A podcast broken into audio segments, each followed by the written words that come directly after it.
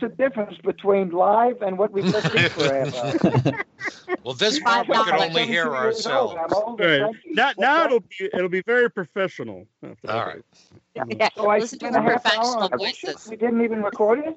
I have it all recorded, but it wasn't live, but it is recorded. So if you're listening to podcasts, you're listening to uh, exclusive content, which uh, hopefully I edited So, out. so now telephone is the numbers podcast. and everything. Is that? Yeah, right, exactly. getting all my bad stuff already. That's that's the bonus features. The Exactly. bonus features. The director's the I gave it my best. I have nothing left. I'm spent. but I did go to Heather's uh, uh, account, uh, Heather's social today, and it's very, very nice. It's very interesting. Very good place to get uh, information and uh, and uh, art news. Uh, good Very job. Heather. Oh. Very nice. Thank you. But I Neil, love you're a piece of shit, Neil. You're a total piece of shit. he had a dollar for every time he heard that. That's, how, that's what I paid for dinner tonight. It's not- piece It's of going to be the best Yeah. birthday ever. best birthday ever.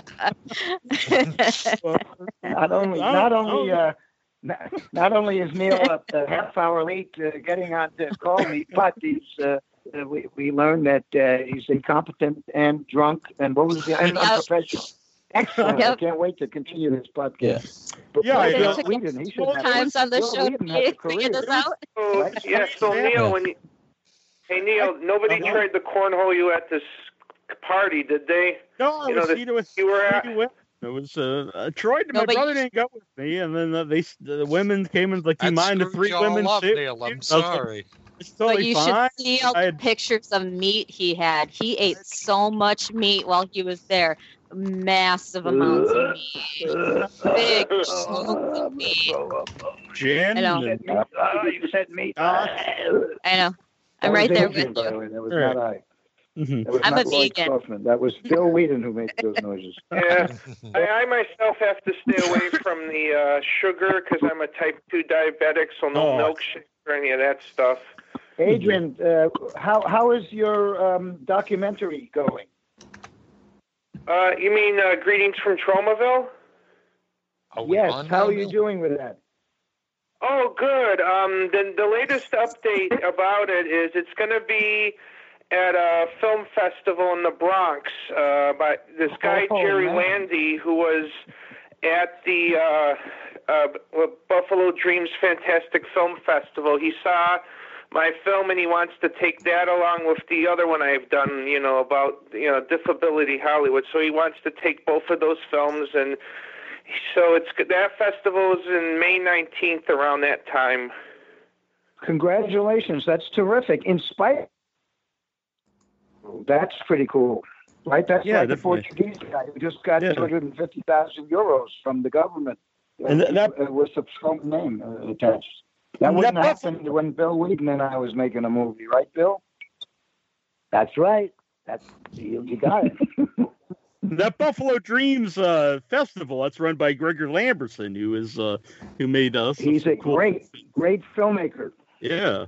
Yes. Yeah, I mean, uh, I don't want to brag, but I happened to uh, do a little singing in a movie called Killer Rack, uh, You do. written and It's directed by fantastic. none other than Greg uh, Lamberson. And it's very good, man. It was. Not my my acting sucks, but the movie is very good. Yeah, except for that scene where you're singing, it's excellent. But for I, people exactly, just the movie is good. Check it out. Yeah, it was. I enjoyed it. For people who, uh, who listening, by the way, this is uh, the station of decapitation with that trade. I'm Nasty Neil. I'm Mama Creepy. That would make me terrible, Troy. Right, and you've heard them all by Uh-huh. now, but we're joined by Michael Epstein of uh, Blood of the Tribades. Hello. Hello, Mr. Bill Weeden, Sergeant Kabuki Man. Here I am. Adrian Esposito from Greetings at Tromaville. hello. Hello. And the president of Troma and the creator of the Toxic Avenger himself, Mr. Lloyd Kaufman. From Tromaville. I'm here at, uh, late at night in Tromaville, writing uh, our next movie, Shakespeare's Shitstorm. Really? Is this... that Is, sounds like is that a scat film? I'm I'm I'm also waiting for Adrian to get uh, his movie and Return to Return to Nukem High, aka Volume Two, booked into Rochester because uh, the Adrian's got the juice up there, and every, nobody in, uh, answers our phone calls in Rochester. Mm. How's it going with that, Adrian? Well, um, I have to get back to her, the woman who's in charge of the little theater. I'll shoot shoot her an email and ask her what's going on. Yeah, That's so Good, very good, because uh, you're one of the. Uh, you know, this will be a good show, I think. Right? We go in person, we do it. Go to the Eastman House, the whole thing. yeah, yeah. Right, let's, let's fingers crossed. So- Excellent. Ha- how did you guys all get uh, involved it together? I know, uh, you know, Bill obviously worked as Sergeant Kabuki Man. Uh, Adrian, how did you get involved with uh, with Lloyd? Well, how I got with, involved with Floyd was I. Uh, Now I wait a met him- minute. Do not. Hey, no Tijuana now. You don't mention Tijuana. Absolutely not. That, that's like uh, that's like uh, um, uh, uh, Trump's thing. It's off limits. You don't answer those questions. Okay. Like the like Ba- Bannon, like Bannon. You you only answer the other Okay. things. All right, I'll shut up. Sorry. Keep going. Okay. so, um, let me think. Uh, well, it, I just shot Lloyd an email and asked him if he would be interested in doing this documentary about, you know, Troma Entertainment and uh, his, you know, the Lloyd himself, you know, and all the films he's done. Because I thought, you know, there's already a documentary out there about Roger Corman, you know, Corman's World. Why not do it on Lloyd Kaufman because he deserves to have a documentary made about him that goes into detail about you know what's how how the tr- the company's survived all the for almost 40 years and um, how it's helped some a lot of careers like Eli Roth, uh, James Gunn, and and the lists go on and on. So um, I was unaware at the time that there was another documentary called Tromatized, Meet Lloyd Kaufman, but I feel I don't mean to brag, but I think mine's is more be- is a lot better and it goes into more detail.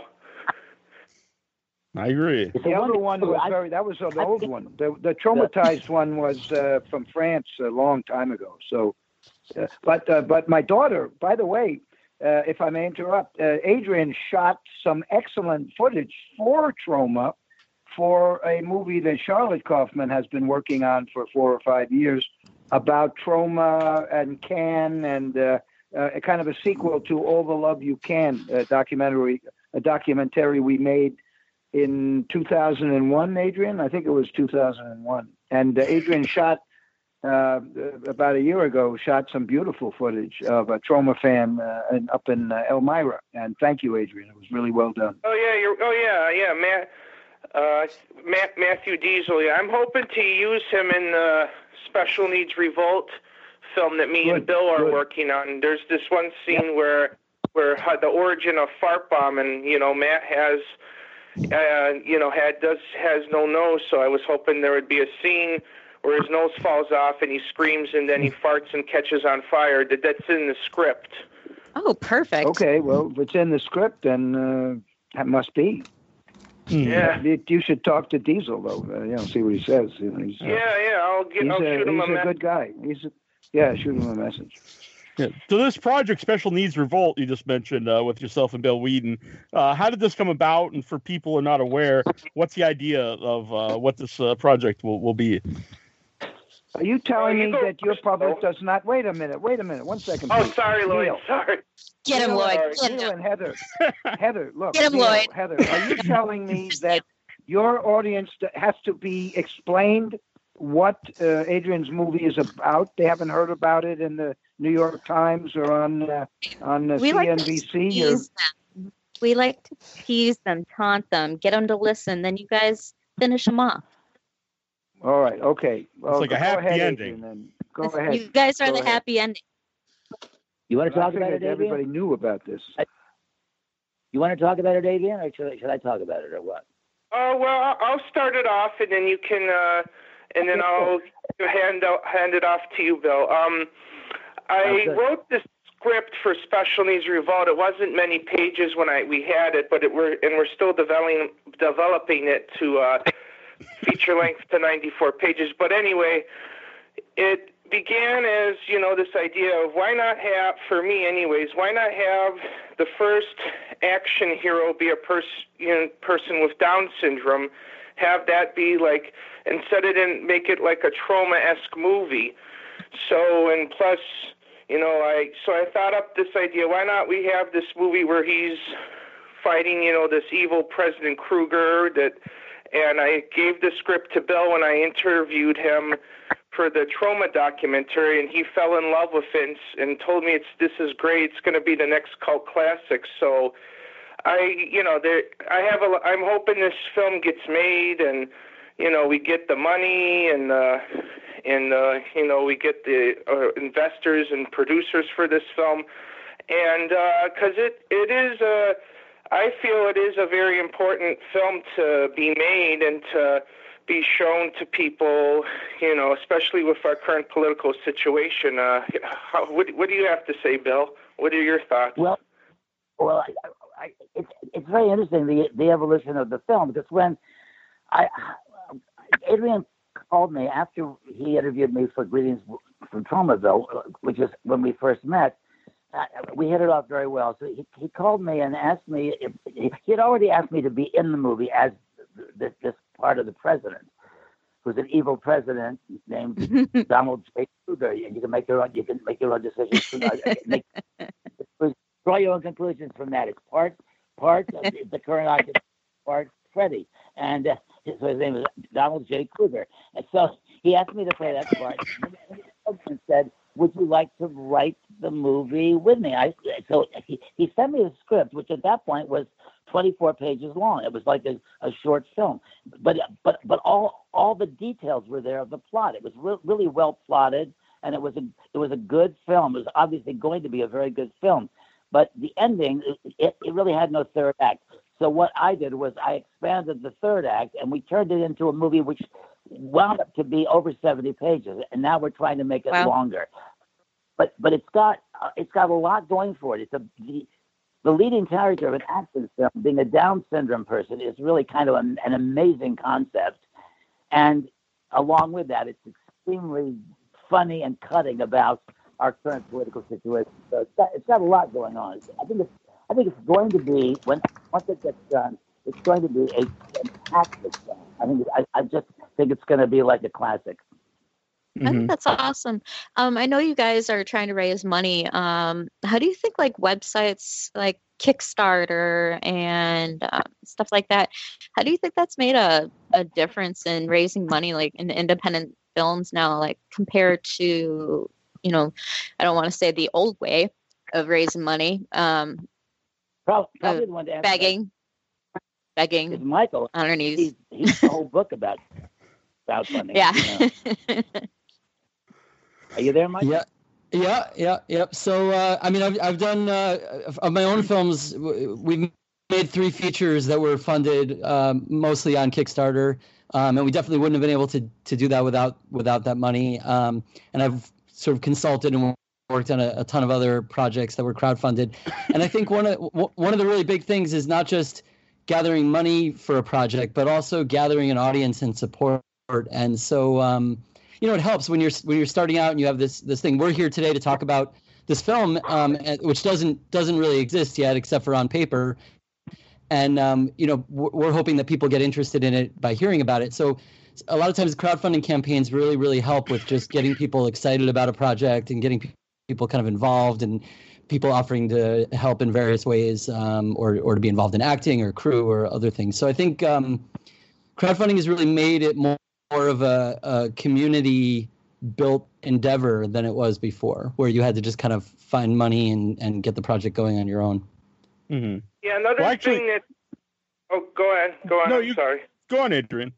Oh, what I was going to say, I think the things that we had to postpone putting this uh, project up on Kickstarter, you know, with this cool introduction that uh, me, Lloyd, and uh, Bill did, is because uh, we needed to figure out a schedule, a budget, and locations, and that's still we're still working on that. You know, getting locations and a schedule down, and that's probably one of the many few many reasons that we've uh, had to postpone putting it up on Kickstarter because we need to figure out how you know do we need a hundred thousand dollars, a hundred and fifty thousand dollars, eighty thousand dollars. So we're trying to well me I'm trying to calculate all that anyways, but um so a lot of it depend very tricky. on how many effects we use, probably, and how how many of them could be visual effects, how many have to be special effects. Correct? Correct? Yeah, yeah, and I do. I have. I, I know some people that are willing to do special effects. I've talked to um, people uh, in the Rochester area who have done makeup effects, like uh, John Vincent and Michael Del Rosa, to see if they would be interested in working on the film. And so uh, it's uh, it's uh, play it by ear type thing. But we, but I am hoping we get it made this year if we get we get our ducks in order. Mm-hmm. Awesome. Uh, Actually, from someone's perspective who's uh, been in movies for, for, for decades, uh, Lloyd, uh, wh- what are your opinions on uh, crowdfunding? Because someone like Michael has uh, been at a relatively short amount of time. Uh, it's great, and uh, here's why. Here's where it's really great. If you're thinking about making a movie about a certain subject, you go on Kickstarter, and if the if somebody salutes, you know you've got something that people want. It's free. If you had to hire a consulting firm like Boston Consulting or one of those, you'd be paying a hundred thousand bucks, and you get free uh, consulting. It's terrific. We we um, we wanted to make a, a sequel to our movie, uh, All the Love You Can, a documentary about how Troma uh, gets has our face shoved in shit at the Cannes Film Festival. We we did it in the year 2000. So we thought, well, let's see if anybody is out there wants us to do a sequel. So we put up a Kickstarter, and indeed, they the fans put up about half the money. So clearly, there's an audience there. That was great research. If we would have mm-hmm. hired a firm to do research, we, that would have cost more than the movie. The only other thing I think Adrian should consider, the only other thing you should consider, Adrian, is you can you could make your movie for for maybe under ten thousand bucks if you had a micro uh, uh, micro budget filmmaker. I don't think you need all the kind of money you're talking about. The guys go look That- at Father's Day, Troma's Father's Day, which is free on Troma Movies on YouTube. Troma's Father's Day, and I'm sure you can. If not, I'll send you a DVD. Yeah, yeah, I've, it was made I've for like seen it. Yeah, it's great. it's it's, it's ten thousand bucks, and and it's in and those guys based on that movie got uh, two hundred and fifty thousand to do the uh, the editor, and now they did the Void, and which was like even more. So Mhm. Mhm. you know, I think I think you know you don't have to necessarily raise half a million bucks. There's a new world here with the. I I can't do it, but there's so many young people who can, and um, so you might want to think that way. And I know I could put you in touch with people, uh, and uh, uh, I could probably help you out if it's a micro budget. But if you're going for that kind of big money, uh, there's no way I could help you. All right, yeah, That's thanks for the advice, Lloyd.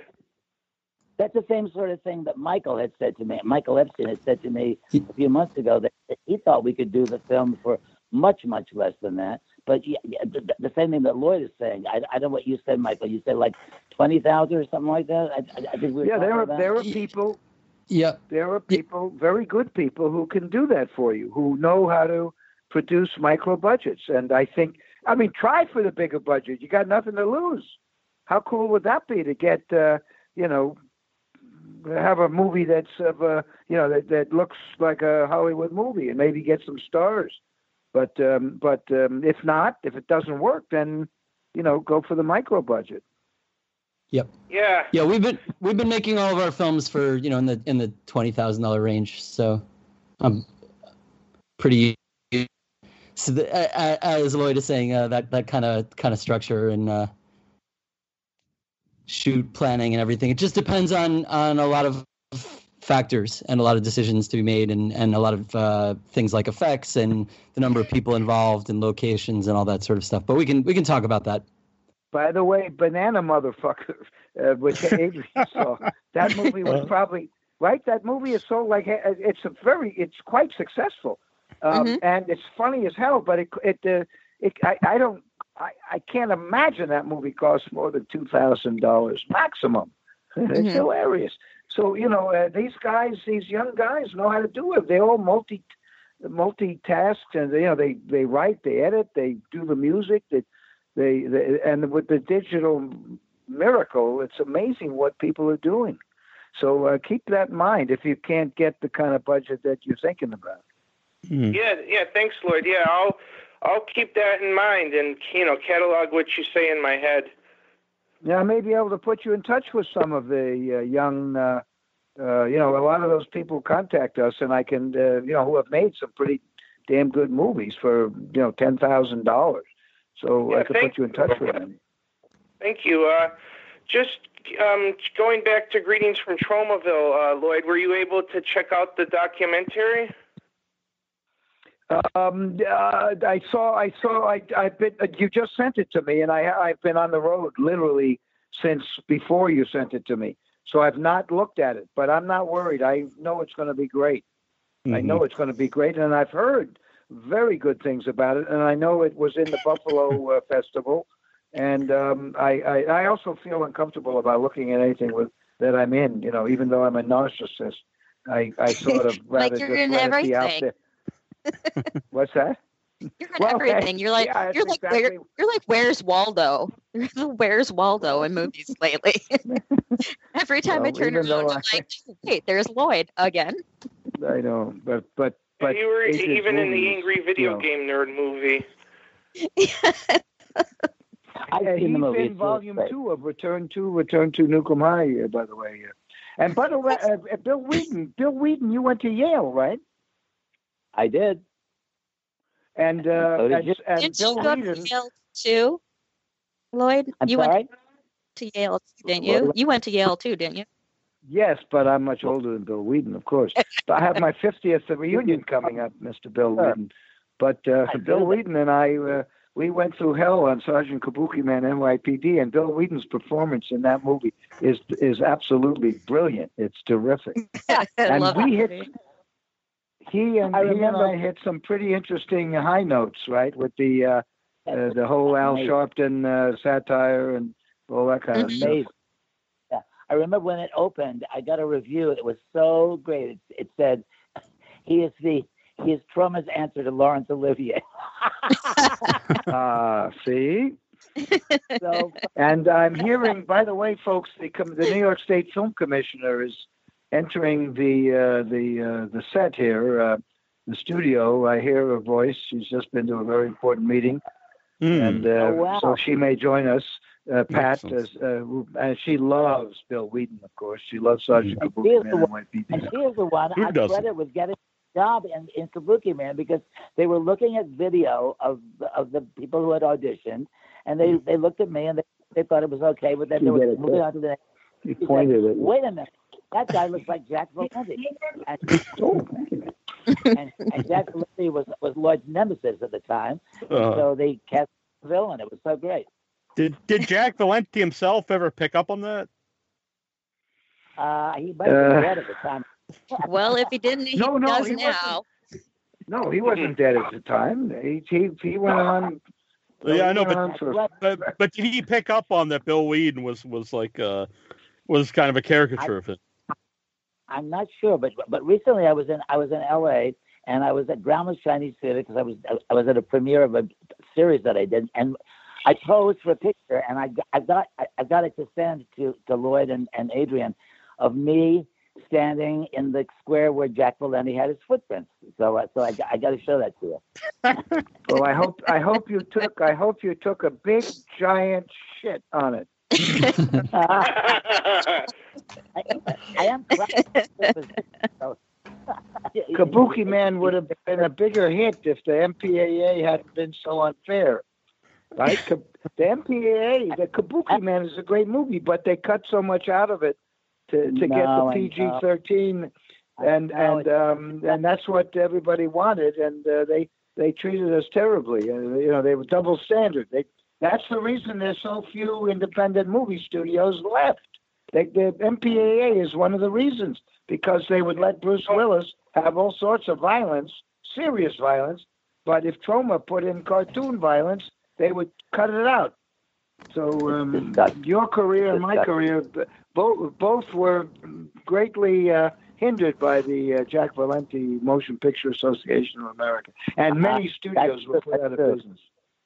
But I was helped by the and it was a, that, that it was one of the great experiences of my life. I, I love that movie, even though I know that it's one of those movies that's not quite Troma and not quite mainstream, somewhere in the middle, and it's sort of like it rides that line. It's not quite gross enough to be a real Troma movie, but it's not mainstream enough to be. It's, but I love it. I, I think a lot too. Hey, Bill, Yeah, it's uh, Lloyd. Oh, go ahead, Hey, Adrian. Lloyd. Yeah. So. Oh, Adrian was saying something.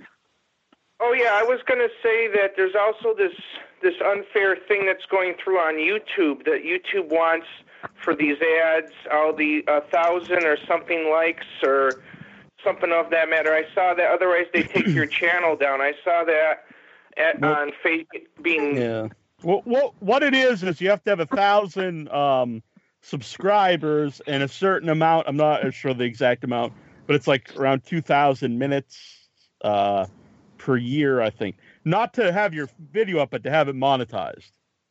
Yeah, and there's all and there's this whole thing like again with the censor.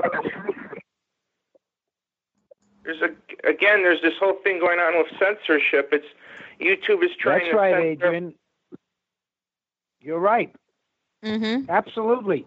The, the the first thing the Nazis did, Adrian, as you know, was go after the artists for uh, moral reasons, and they're gonna they and and indeed they are demonetizing the independent movies for Mhm. moral reasons.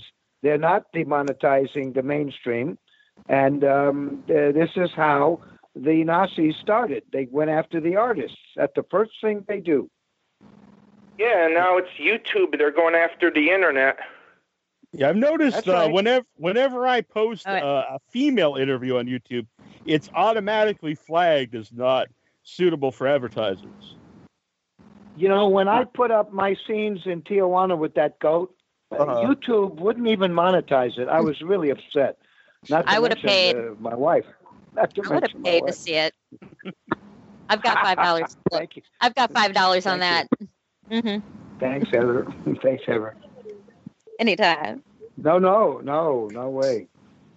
And Yeah, two we're having on next week. We're having the Tijuana goat on to uh, tell the story. Nice, nice. Yeah. Uh, but Yeah. but uh, Heather, as I mentioned, I saw your Twitter today, Ms. Uh, what is your handle? Oh, Mama Creepy. Yeah, Mama Creepy. It was very good. I, I mentioned it earlier, but we were not live apparently uh, due Ah. to somebody's incompetence. Somebody named Neil's incompetence. But Uh, um, uh, your your uh, social is very interesting and very informative. So uh, thank you. Before Nasty Neil, my first uh, my first handle was incompetent Neil, but I, I thought I thought Nasty Neil rolled off the tongue better.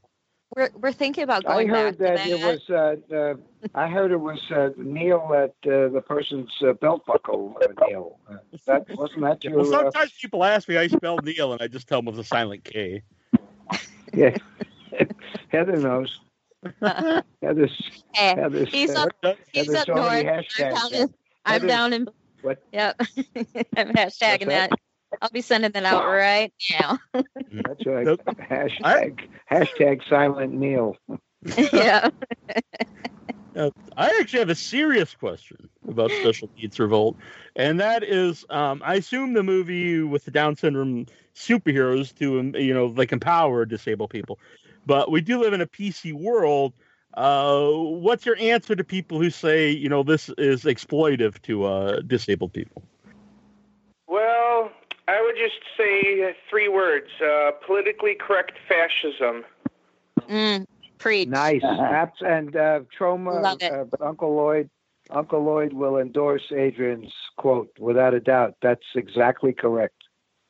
I will Yeah. too. It, it, it's not. It's not exploitative. I, I, I, I don't really think it's even remotely exploitative. It's, Mhm. it's, it's, it's empowering people with disabilities, saying that they can do anything, and and it, including be an action hero in a, a, a, a like a, a sort of a genre-bending horror comedy. You know, it's like why shouldn't a, a, a Down syndrome guy be able to, to be just as powerful as as uh, uh, as Bruce Willis Anyone. or Oh, the sad, absolutely. the Or, yeah, or Schwarzenegger is- or whatever. The sad Yeah. thing is, Exactly. though, is you know that after the movie comes out, there are going to be there. There's going to be people that are going to be like, that person was misused in that movie, or people No, going course. up against it. of course Yeah. that's gonna. Yeah, people. Yeah, there's always going to be those oversensitive people who, Mhm. who you know, don't you know see the dis would rather see the disability than the person who's kicking ass on the screen. Oh yeah. Yeah, Exactly. Exactly. And so- they- there's, Oh, yeah. there- there's always somebody like that. You you just you, you have to take that with the territory. It's just a given. It's just a given that you're going to have people that are that are going to be on the other side of that politically correct spectrum. You know, it, it, Yeah. it's uh, it's not- it, it's it's not acceptable, but it's not. But but, you can't escape it. You know. What what really uh, the the thing that really attracted me to the project, this is Mike, uh, is actually that it's it's an opportunity to show people who don't otherwise, you know, get these sorts of roles. We see a lot of, of people in what I guess I would I would call like a disability sort of porn kind of thing, like a like a Forrest Gump or something, where it's like this feel good character, and it's like really No. not it's not empowering. It's really just to like make people feel good about liking a thing that they don't really want to interact with, with in real life. You get, you know, like um, Hey, my the the best example of this for me was like that that movie uh, Slumdog Millionaire. It's like Mhm. people people hate like poor homeless people, but when they watch a movie, you know, when when kind of like upper middle class people watch a movie about this like poor person overcoming adversity, it like makes them feel great, but it doesn't really do anything for their actual way of interacting with people who might be in those kinds of positions. So I think it's really important Yeah. to show to show kind of like realistic depictions of people doing things that they want um, Yeah, and that are empowering to them and not not just like for the audience that so the audience Yeah. can feel good and comfortable.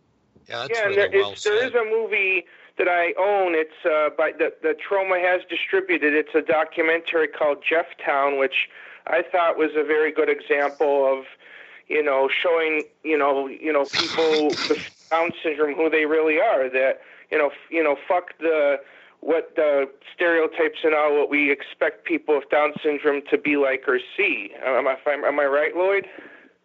Yes, that movie is a great movie. And by the way, the guy who made it went to Yale, just like uh, uh, Bill Weeden. So um, that's a masterpiece. In a fair world, in a fair world, Jefftown, Jefftown should get a uh, uh, some Nobel Prize or something. I mean, it's absurd that you know. And unfortunately, just what uh, Michael said. Hey, Forrest Gump is one of the most odious movies ever made and I went on record. I've written about it, and I've I've uh, done uh, interviews about it. Uh, it is an odious movie. It is a Nazi movie. Uh, the message of that movie is: uh, do what they tell you to do. Go in Vietnam and get your ass shot off, and and don't even think. And then, uh, and if by chance you're a woman, and uh, sorry, I hope I can use that word. If you're a cis-identified, a, a cis-identified uh, female, non-gender, whatever, uh, you will get punished. You'll get punished if you are slightly. Uh, uh, uh, uh, you'll get AIDS if you work for peace. Or do you Yeah. want to change the? what a horrible movie that was. It was the Yeah. worst. Yeah, I know that Adrian's- Lloyd that you got Adrian's under movie- attack a lot from reading your book. Um, everything I Mm-hmm. you know learned about filmmaking from the Toxic Avenger, you got un, uh, attacked for uh, that scene that scene in uh, Troma's War where the woman the guy has AIDS and then he rapes the woman and then she says I have AIDS, I have AIDS. That I think. Correct me if I'm wrong. You got on you you got a lot of flack for that. Well, they would in the Reagan days. They were sweeping it under the the rug. Uh, they were not uh, addressing it. They weren't. It was, in fact, if anything, they were suggesting that this was God's punishment for for gay people. So we wanted to take AIDS and just shove it into young people's heads that this is exists and there was, something should be done about it. That's all. And we did take a lot of shit, but in the full in the fullness of time, um, the, you know, our movies are being shown at the Museum of Modern Art in New York, and and people, young people like Adrian, liked them. But it took a Mhm. while. I think I think it's important also that all, of us, you know, the way we express it might be different, but I think all of us care about making sort of socio-politically uh, active films. I mean, that's that's what that's what we're all talking about here, and all, all the films we've been making are, are all sociopolitically active. So whether somebody views something as you know not not exactly the way that they would approach it, I think we're we're it's not like we're just making things to to offend people or to Mm-hmm. You know to attack uh to punch down. I mean, I think everything we're doing is about punching up, and um Exactly. So, Good point. you know- Good. Well done. Well spoken. Well spoken. Yeah, Oh, that's great. oh. And you guys, you know, I really want to be involved with Adrian, but uh, not on that. Uh, but if if you get the good budget, no problem. I'll help you in any way I can. But if it's a micro budget, we may be able to contribute. hmm Another Oh. great thing about our film, Special Needs Revolt, and the leading character is he's Down syndrome. He's he's kick ass, but he's also he's he, he's not a saint. I mean, the, the the guy does some things that are that you might disagree with, and and some things you do Yeah. agree with. But basically, I- his it- heart's in the right place. And ultimately, he brings down the evil president who wants to turn our country into a shithole nation. You know. So so uh, nice. Where does Perfect. where Perfect. God, I- I- where does that on, sound hold on a familiar? I'm like, that sounds familiar.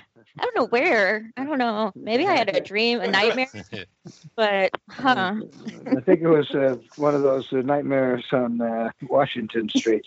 Uh, I, I've got to, Neil and Heather. I unfortunately, as my assistant told you, I am flying to Toronto very early tomorrow because they're they're having a big Troma weekend uh, for Return to Return to Nuke 'Em High, aka Volume Two. And uh, I got to jump off. I'm really sorry, and uh, No, it it's was no really problem. an honor to be on Yeah. with Mr. with Mike and uh, Mike and uh, Bill and uh, Adrian and uh, Troy and Neil and of course Heather. So uh, thank you so much, and uh, um, let's do this again. And happy thirteenth birthday, uh, sincerely. That's Thank you very much. That's really Thank wonderful. Thank you, Lloyd. Uh, I'm Boy, looking. Thanks so always a much. pleasure Bye, to Adrian. talk to you. I'm looking forward to part two. I was uh, I was I, I filmed some of, of the of the of part one in uh, I don't know if you remember New Hampshire at the Let's Be Real. Uh, you let you let us film some stuff there. Oh, wow. It was it was a well, great time. thank you. Yeah. Well, part two has got the fan uh, generated footage from all over the world Australia, China, Japan. Uh, I hope you get to see uh, volume two. I Uh, definitely hopefully, it'll come to excited. Rochester. Mhm. All righty. Well, I'm Bye-bye. I'm in Thank you so much. Louisiana, so All right. thanks. Take Lloyd. care. Lloyd. Thanks, Lloyd. love you. Uh, yes. Love you Have all. a- Bye bye. Bye-bye. Have a nice Bye. flight. Bye. like, please. Bye. But all right, so that was Lloyd. It's very. good. I'm happy uh, he joined us, and sorry uh, was late here. But um, I should also a very a very interesting side point is that I made a movie a couple of years ago in Boston called The Ungovernable Force, which I think you know about. Neil. yes, definitely. Uh, yep. I'm currently and- making a and- documentary with the people. hmm And in that movie, Lloyd plays my wife's husband. My real, my real actress named Dolores McDougal. She played Lloyd's wife in that movie. Oh, funny. Yeah, it was very cool. Which uh, I think Michael might have worked on that movie too. I did, yeah. I, I. I was uh, a camera operator on that movie. That's where I met Bill. Yeah. That's where I met him. hmm Did you know Yeah. that about Dolores and Lloyd, Adrian? Did, did you know What? that fact? Did you know that Uh, Dolores, my my Dolores played Lloyd's wife in that movie?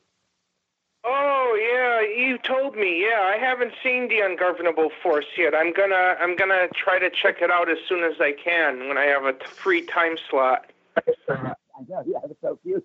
But it's just it's just one scene, but it's a very funny scene where, where Dolores and Lloyd just like laughing their heads off. it's very funny. I, I don't think we we got the story, Bill, how uh, you met Adrian, how you got involved in the movie in special Well, needs role. Adrian, like last last year, Adrian contacted me because he wanted to interview me for the the, the documentary uh, Greetings from Tromaville because he'd seen he knew I was in Sergeant Kabukiman and he's looking to interview people who were in Troma movies. So he got he contacted me and I said I'd love to. So we he came to New York, we got together. He shot me that afternoon. We went to lunch with him and his mother. We had a really nice time, right, Adrian? And uh, Yeah, yeah, we eat at Planet Hollywood of all places. Yeah, I've never been there. I really liked it. I, I, I don't go to tour spots like that, but it was great. And we had lunch there, and uh, and then later he called me and just shocked me out of my boots by saying, "Would you like to write and co-direct and co-write this film that you're going to be. I mean, I was already going to be in it. I was going to play the president, which is a great part, uh, Mhm. and because it's he's he's the villain and it's evil, he's evil as sin. I love it. So so uh, uh, he asked me if I wanted to co-write and co-direct, but I said, of course I do. At, at that point, I was just about to go out to Hollywood. We were doing this uh, series called Mr. Student Body President, which is uh, the hit on on on uh, an app called Go 90. It's produced by Ron Howard and Brian Grazer. and We won awards for it this year. It's great. I was out in Hollywood doing that. He he uh, he contacted me, asked me if I wanted to do this. I said, of course I do. So we started. He he sent me the script. As I said, it was 24 pages long, and uh, but it was really cool. I mean, I I really liked the plot. It was really uh, a solid plot. It, it needed expansion, so I, I worked on the leading character. I worked on my character, and we expanded and, and expanded the, the third act a lot, you know. And uh, before you knew it, we we were working together, and it's, it's just it's it's been wonderful. I, I, it's been a great experience working with Adrian. He's a he's a, he's an amazing guy. And, uh, Yeah, and yeah, so and we do have um, two people who are already interested in playing, you know, the parts in the film. Uh, they're brothers, uh, Josh and Scott Perry. Uh, not they're they are interested, but they're not involved yet. Josh is the one has Down syndrome, and he would be he uh, is interested in playing the main character you know, Billy Bates, who has Down syndrome in the script. And uh, Scott is also interested in being involved as uh, a news anchor in the film for, you know, f- you know, uh, fo- fo- hoax news or something like that. I don't know how you pronounce it, like fake news or FUX. we pronounce it Fox News. Fox News. I love it. It's Fox. Yeah, yeah. So they're they're interested, but they're not involved yet. But uh, you know, let's just keep our fingers crossed that everything comes together. Oh yeah. I just got to say on a, a weird side note, like that's it's an idea that time has definitely come because I've worked at a school for 31 years and I've known dozens of kids with Down syndrome, and I've never met like a more physical group of people. They just like they're very tactile. They like to do uh, like really hands-on things. So to have like you know a physical like superhero that has Down syndrome is perfect. Yeah, and and uh, Josh, he um, Josh Perry, he goes by the nickname Ponce Man or Ponce. He uh, he is a really great actor. Um, he's done acting. He's been in other movies before. He's acted, and he he has that charisma and that character and that like at, kick-ass attitude that we need for the film. And he he's I have to take my hat off to him and and Scott as you know as they're like the dynamic duo. You know, for being interested in this film and for the stuff, all the stuff they've done throughout the years in their acting careers. And they're also, just incidentally, hysterically funny. They're just a very funny, two funny guys, right? That's Adrian? awesome. Yeah, they they're real funny. They're just really funny, and and and and would add a tremendous amount of humor to the to the the film. It's very funny anyway. The the film is going to be very funny as well as everything else. It, it, I think it's going to be extremely funny. But these these guys, if they will do it, if they if they do it, are just would add a lot of comic value. hmm Well, I think that's interesting. Along with Michael was saying earlier about um, you know having something to say in the movie, but at the same time, you want a line where you're not being a. It's not like a preachy film. It's got to be entertaining. You know what I mean? Without just knocking over the head of like any type of message behind the movie. Totally, totally entertaining. It's it's not. I I mean, it it in essence, it's a message picture, but but Sure. not. Yeah, it's Not not, to be exactly. taken seriously, like Mhm. with all Troma films, you know. hmm Yeah. No, I think that's awesome that you guys are doing that. I think there should be more movies like that. You know, it seems like a subject that people just kind of want to shy away from because it makes them feel a little uncomfortable. It's like, why should it make it feel make you feel uncomfortable? You know, embrace it. Yeah. Exactly. Um, this is probably something I should ask when Lloyd was here, but I don't know. Maybe you guys have an answer to this. Do you know like how the uh, the new tax codes affect uh, like independent film, especially in New York? Yeah, that's What? that's a question I don't know about, but Oh, maybe you no, would, I- Bill. I don't know a thing about it. No, no, I, I, I, I feel completely inadequate dis- discussing it. Sure. I, I, I wish I could because it, it, it, would make me look really intelligent, but I can't. I just know some friends uh, from New York who uh, who have talked a lot about it on Facebook. I don't know either because I'm not from the area and I don't I don't make movies. So They're, I think they're pulling away the they're pulling away the tax credits and breaks, or they're talking about doing it, and so it's gonna it'll have an impact on films that are. I, I don't know what the minimum is, but it's probably slightly more expensive films than this one that are really going to be impacted. yeah. Uh, um. Now, Mike, Michael, I know you worked with Bill. Um, did you work with Adrian before? I have not worked with Adrian uh, uh, yet, but I very much look forward to you know to having this opportunity to do it. So. Yeah. So I did you guys forward- just Too. now, did you guys just meet through like uh, mutual friends or how how how did how did that come about? I I met, met Michael- Michael, through um Oh, you, I met Michael through uh I think Kurt Markham, he's another filmmaker. He too I met him first so, somewhere I forget where it was, you know, met you and Sophia if I'm correct Yeah. Michael and we connected more on Facebook on Yeah. you know Did we meet at Buffalo Dreams? Uh, we, maybe we met at the. I'm trying to remember if it Probably was. Buffalo Dreams, yeah, that one Yeah, year. probably. Maybe it was when when when I was interviewing Lloyd for the Yeah. Greetings from Tromaville documentary there at the as as as well as other various locations. Yeah, yeah, that sounds right. I wasn't aware that you guys had ever met before. I, I, I, I, I that's this is a, surprise to me. I thought I thought I was the conduit between you and Michael, but, but, but Yeah. you met him already. Yeah, it was. Yeah, I met It him just briefly. It was just like It was brief, handshake. talk. Oh, okay. Yeah. Oh, I, I, I, that's that's that's really interesting. It's a really small world, isn't it? It's really small. Yeah, I look at face. I- I see all the mutual friends that I have with people. I how did you how did how did that guy know that guy? That's not, Right. that doesn't make sense. Es- Uh-huh. especially with social media now and it seems like with Troma like i can't even think over the years how many people i've known who have ended up having something to do with Troma and i'm like you too you know I it's just amazing.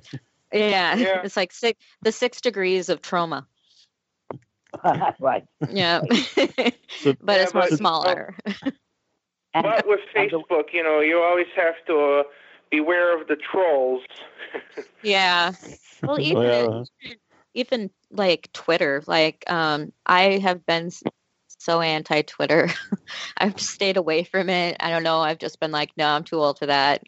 But um, up until a couple months ago, I started using it, and um, you know, I've actually met other directors and actors and things like that that I wouldn't have met before, and um, it's just been kind of surprising to me so I, I can't hate on Twitter anymore. it's interesting. The, the way the way I got the part in the Ungovernable Force, which is how I met Michael, was through my connection with Troma because because the guys that made Ungovernable Force had had seen me in Sergeant Kabukiman, and they asked me to be in that movie because they were looking for people that were that, were, that, that came from cult movies. So they had Mhm. me and Tony Moran from Halloween and Debbie Rochon, you know, from, uh, Mhm. from yeah. From all of kinds of movies. Trump film. Yeah, it's like hundreds of films. So, yeah, she was just uh, a guest on the show not that long ago. yeah, and uh, I believe there's a there's an actor from the Warriors in uh in that movie too. Uh, yeah. Uh, Apache Hello? Ramos, or, or, Yeah, Apache, yeah, Apache Ramos, or Ramos, or I don't know how you pronounce his name. Is it Ramos? Apache think- is his first name. I think it's Ramos. Yeah, Yeah, right.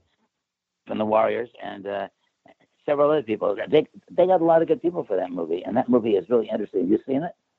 yeah. I'm, I'm I thought uh, I actually thought it was their best movie, the ungovernable Yeah, uh, film. I, I haven't seen their other movies. Uh, Paul and Dave Sullivan, Paul Paul McLarney, uh, Yeah. McIlharney.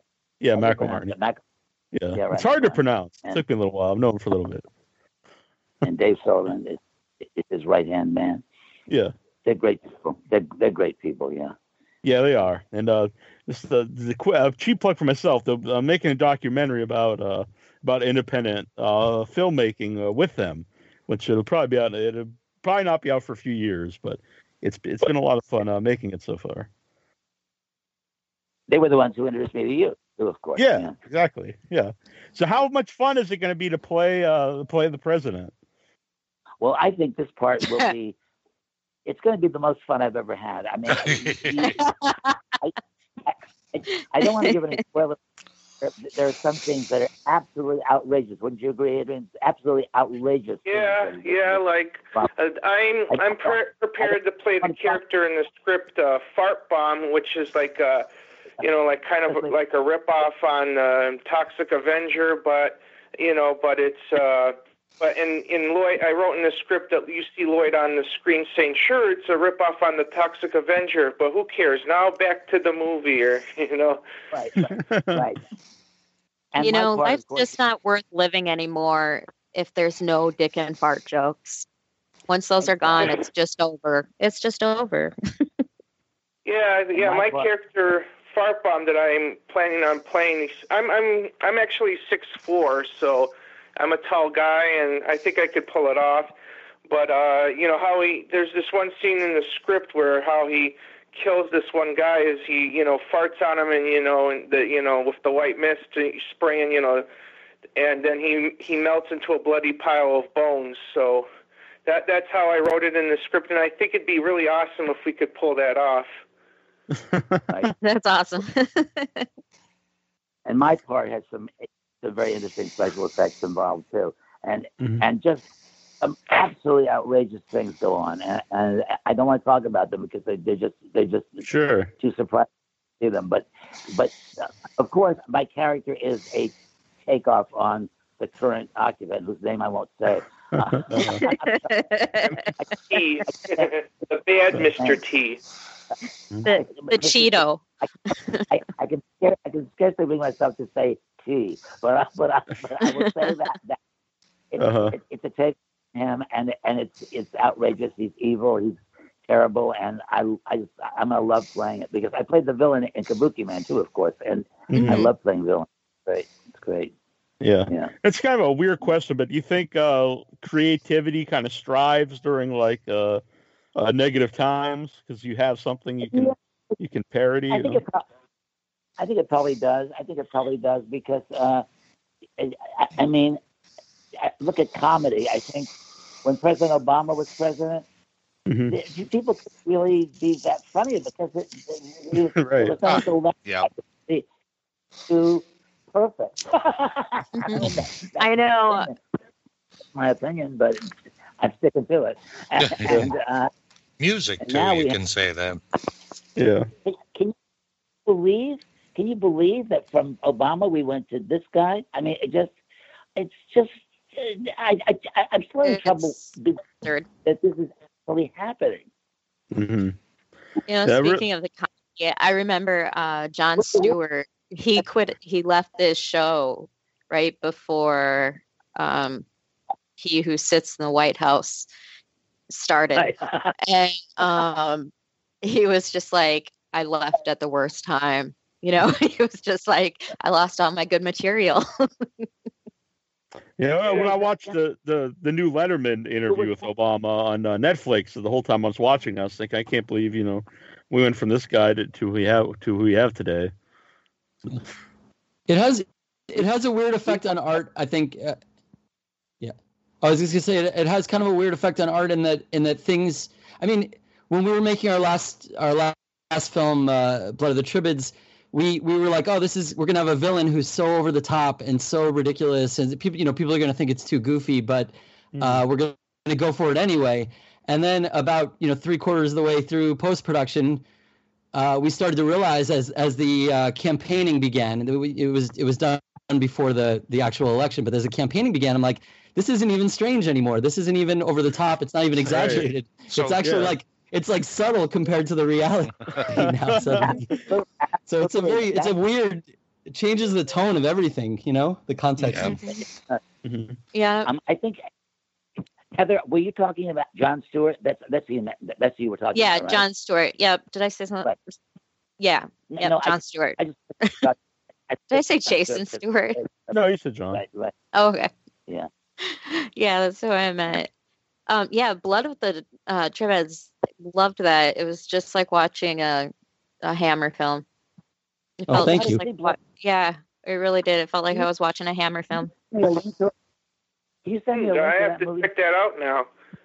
Yeah, it was great. I'll I'll send it to you guys. Please do. I really want to watch it. I, I will send it to you. Yeah, please. It's also on Amazon Prime.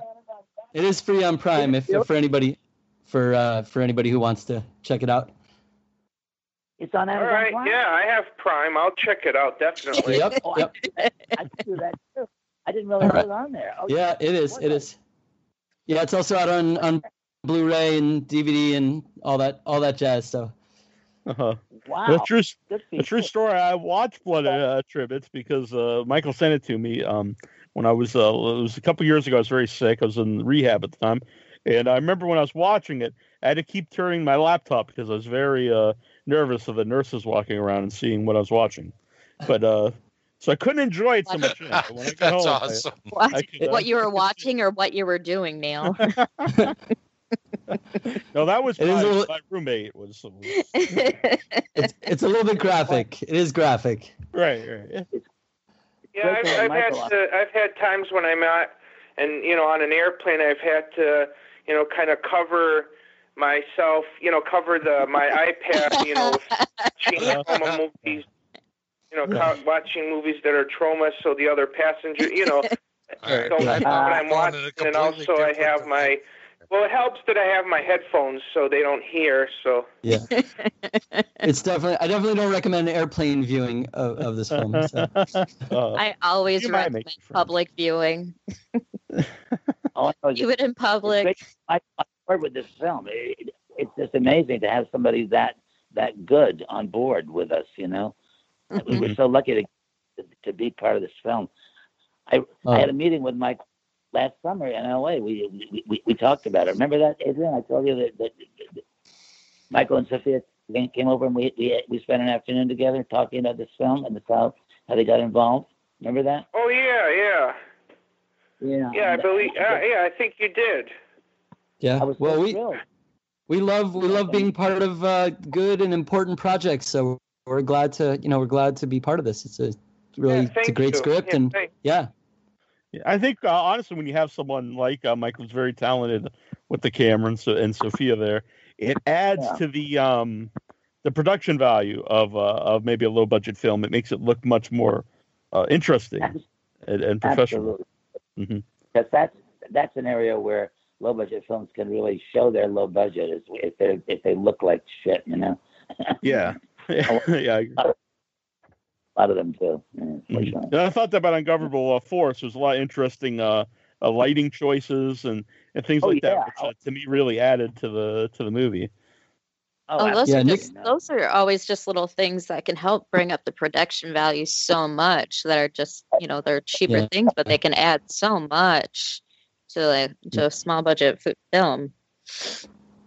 yeah. Nick Norman, who does all the cinematography for the for the ungovernable guys, uh, is is great. And and um, I really I worked with him and them on I think like four films now, and um, it, you know you're always he always has really really innovative ideas about how to do things and really neat approaches. And I definitely picked up picked up some good tricks from him uh, in working on those films. So yeah, so it's definitely a lot of fun. And, Mhm. and if you look at their website on online, I'm their logo. Just, Yeah. just- Yeah, Oh, I mentioned this. badass, You're dude. you you are the MGM lion of the ungovernable. I- film.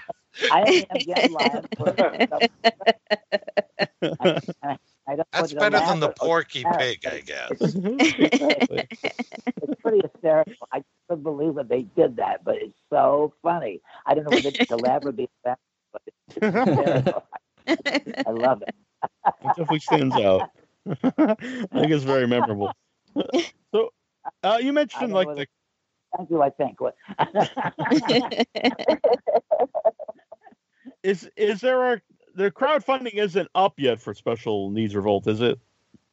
No, it's no, it's not. We have to work out some kinks. Like like I was saying, uh, the uh, budget, the scheduling, the uh, locations. Those I'm I'm working on getting locations and then eventually a scheduling. That all has to be worked out. There's it's very different. I learned from documentary filmmaking. You have to have all those pieces to the puzzle before you can actually go forward with uh, you know a Kickstarter campaign. Um, and if I and I believe I'm am I right, Michael and uh, Bill? If the, if I'm on the right track.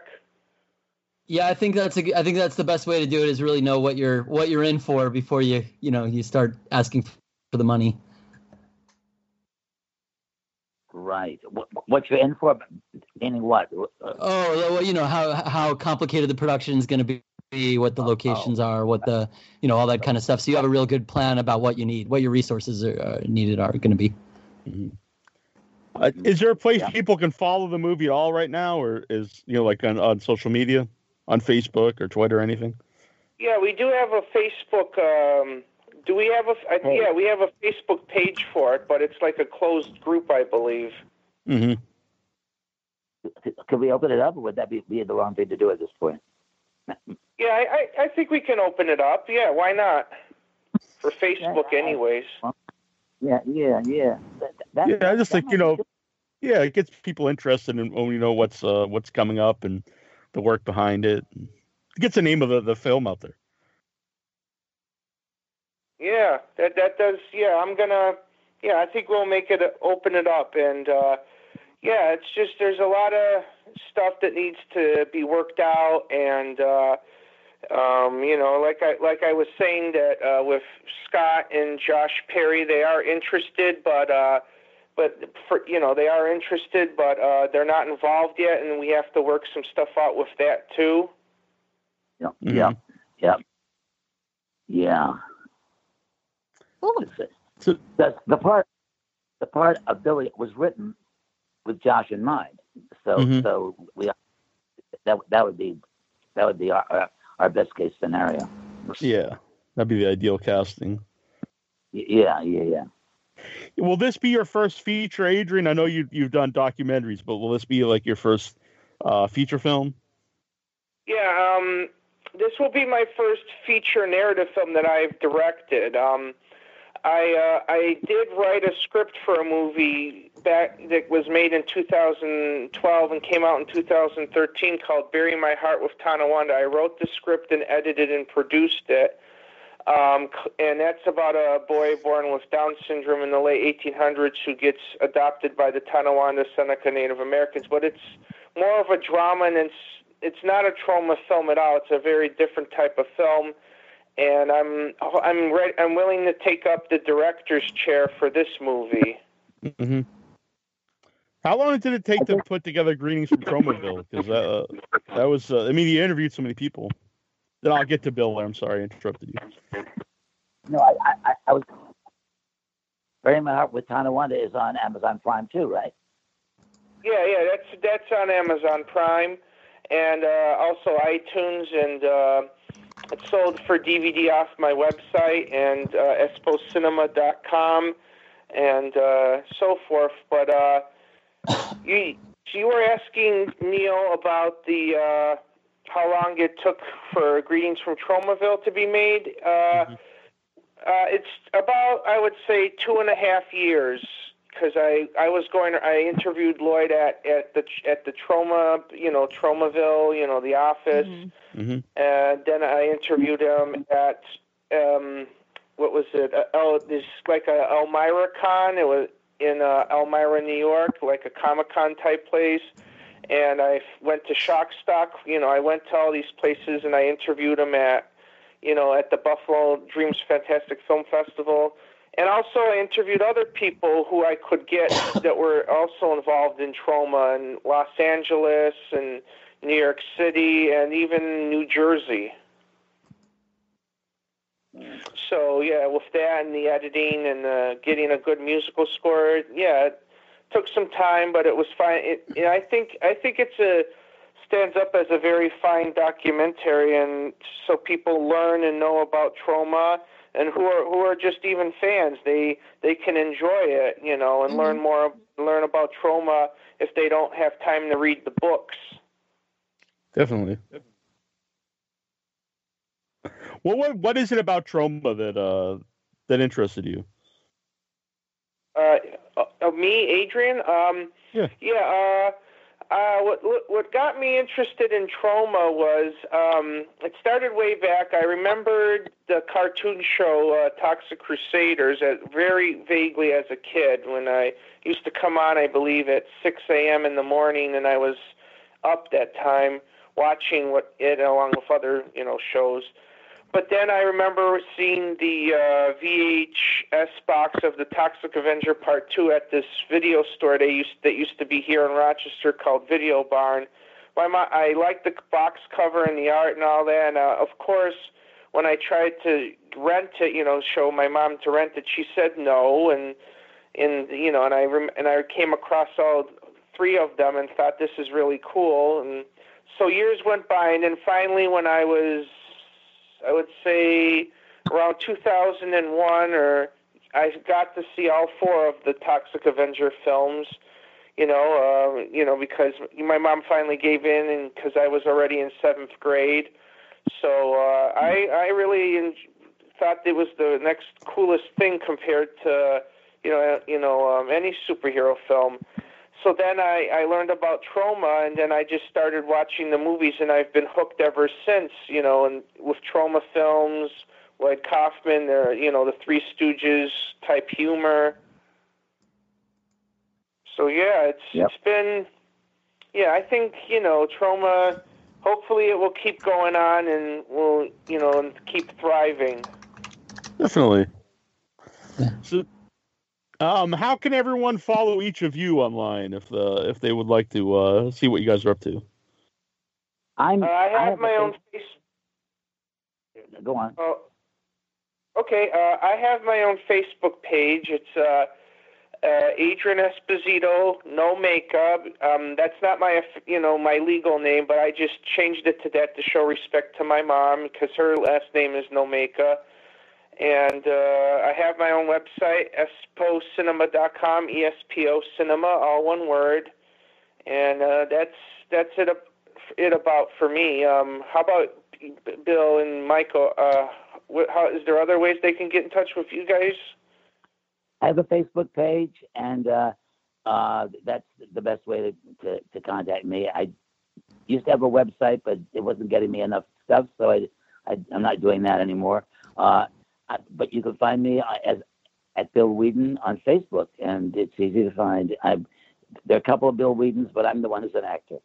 I almost I also forgot I have a Twitter page too, but I don't I really do use too, it but- that much. But, and, and I'm on Instagram too, but I don't use that that much. But it's, the best way is Facebook. I know it's Yeah. dated. I know it. I know it's middle class. I know it's old hat. But that's but that's the way. That's the way. Yeah, But- I agree. I'm on there the most too. Trust me, I've Yeah. turned into a media whore, like just a media whore. I look, I look at myself in the mirror at the end of the day, and I'm like, oh, I feel dirty. I just feel dirty. Back on Yeah, it the right, next but- day. but you can learn, like Lloyd. Lloyd is like the perfect image of being a media whore. Love that man, but he does that. He promotes and promotes and promotes like nothing else. There's nothing wrong with being a media whore. Nothing wrong at all. I, I don't think there's anything wrong with. it. Especially Right. when you And got I'm a not- donkey with you. I'm, I'm a Facebook whore though. yeah, me too. what is it they say? Twenty dollars is twenty dollars. Yeah, I'm also a me- I'm also a media whore, and you you can find me pretty much everywhere under Michael J Epstein. Um, I have web websites and w- whatnot as well, but uh, yeah, Facebook is great, and I'm on all t- Twitter and Instagram and everything as well. And I I'm reluctantly trying to keep up with all of them, so uh, uh, it's hard. Oh, it's you full found time you job. found me, Michael. You found me. I found you. So yeah, feel free. Any anybody out there, feel free to add me and shoot me a message if you if I, I on Facebook. I'll, I'll I'm happy to add just about anybody. But if you se- if I if you send me a message, it's helpful to know that you're a you know a real person. Uh, um, so Uh-huh. Yeah, I get a lot of that. Uh-huh. Same, here. Yeah, there's there's a lot of people. There's people hit and miss with me on my Facebook. I've had to, you know, friend people, unfriend people, block people. You know, it's and it's very frustrating. You know, Facebook can be a real pain in the ass. You know, if the Uh-huh. some, the people who are on there who are just very vile. uh, So, There's a reason why I some of the- go at. That's why I go by Mama Creepy. I oh, you, stick oh, with that. oh, that's oh, that's what you go by, Mama Creepy. Huh? That, that- that's it, right? Don't go by that. Yeah, What- I what- know. Everybody's been saying Heather all night, so it's totally screwed me. So my brother once told me that I was like straight laced enough to get along with like uh, mainstream people, and I was just shady enough to get along with like the the the, the, the kind of scumbaggy crowd. crowd so. Yeah, but it I'm wasn't gonna- lying, Neil. It's true. No, you weren't. It was very Yeah. true. But it was actually really cute today. Uh, I was getting ready for the interview, and I actually listened to an interview from ten years ago, in two thousand nine or two thousand eight, that you did with Lloyd. Oh, And in that interview, you were sitting there talking about how you didn't know if you wanted to go as Nasty Neil or it was hilarious. And Troy was like, I just came up with Terrible Troy like a couple seconds before, I, you know, we started talking about it. and I'm like, oh, that's so cute. man, was that the one when Lloyd was telling the cigarette story in the in the joint when he bought me? Uh, oh, yeah, yeah, Yeah, that's the good. one. That's a good Yep, one. yep, yep. When he bought you, and I, I believe you still owe him some cigarettes. I think I do. I think I owe him yeah, I think from- still, yeah. You can Yeah, just I, I, I also take it off recently listened to a podcast, Neil, that you did with uh, Joel Reed. You know, just oh, re- yeah, from from uh, 2000 from blood sucking Oh. freaks. hmm Yeah, blood sucking freaks. Yeah, I, I, uh, he's done other movies too. I, you know, he did a film he didn't really care for called Bloodbath or something like that, and Yeah. uh, that was PG. And then, yeah, I'm actually, I got, you know, I'm on. Speaking of Facebook, uh, I did get connected on this VHS um, collector's site, and and one of the movies he, uh, uh, Joel Reed did, uh, Night of the Zo- uh, Night of the Zombies is on. Yeah. Um, yeah, that's that's a VHS collector had that along with some other VHS tapes, and uh, in in a, he asked only for twenty five bucks. So through PayPal, I uh, got it, and uh, you know, because that movie Night of the Zombies goes for on Amazon for hundred and twenty seven dollars. It's ex- Oh, wow. extremely rare and expensive. Shut your mouth. You know, I am not surprised about that though. There's a lot of movies out there that I like that, you know, if I do, if I'm lucky enough to find it, I'm going to be paying for it. Mhm. So Well, that doesn't Big fan, surprise me there. big big fan of Joel Reed. It was very nice. He invited us out to his uh his apartment in um in Manhattan a few years ago, and uh just like so many stories, not only from someone who made movies back in the day, but just someone that was from Manhattan that lived in Manhattan for 80 years, because it's so different now than it was like when he grew up and just walk around and, and him telling stories. It was it was a real learning experience. It was a really good time. Yeah. Now, remind me. Ask, What was that. Adrian? Nothing. Go ahead. It's not important. Oh, no problem. But yeah, thank you for listening. I, uh, I'm a big fan of Joel Reed. He's a very nice guy. Uh, interestingly enough, uh, I was going to bring this up uh, later on if we, because originally Lloyd was to stay uh, later and do an interview just by himself about the movies. But um, there are people, even though all of us here have positive experiences with Lloyd, uh, I was going to bring it up because there are people who have negative experience, and Joel is one of them. But I don't want to really talk about that, you know, with uh, it's interesting. I, Yeah, that's- me personally, my personal take is I think it depends on what uh, you expect to get out of your interaction with with Lloyd and Troma. If you expect to be a millionaire out of it, you probably not. You probably will be. But if you expect to uh, get some exposure and maybe learn something, uh, I think you probably have a positive experience. Yeah, I agree. think- That's accurate, I think too. Yeah, yeah. Well, I think that Lloyd's kind of the godfather of gonzo filmmaking. You know, if you want to learn how to do that, you're probably going to have a good experience. And anybody who's worked on a film, you know, it, working on a film, it, it's exhausting. people get cranky. you know, people get hungry, and by the end, you want to kill each other. But you know, you give birth to a beautiful little baby. Yeah, it's, it's like yeah, it's yeah. I would I yeah. It's just like with filmmaking. On that note, it's like you know I, I'm not a woman, so I'll never know what it's like to give birth. But it's like that on the Troma set. You you know You want to find you want to find out. It could be a new Troma movie. Yeah. Well, Special Needs Revolt.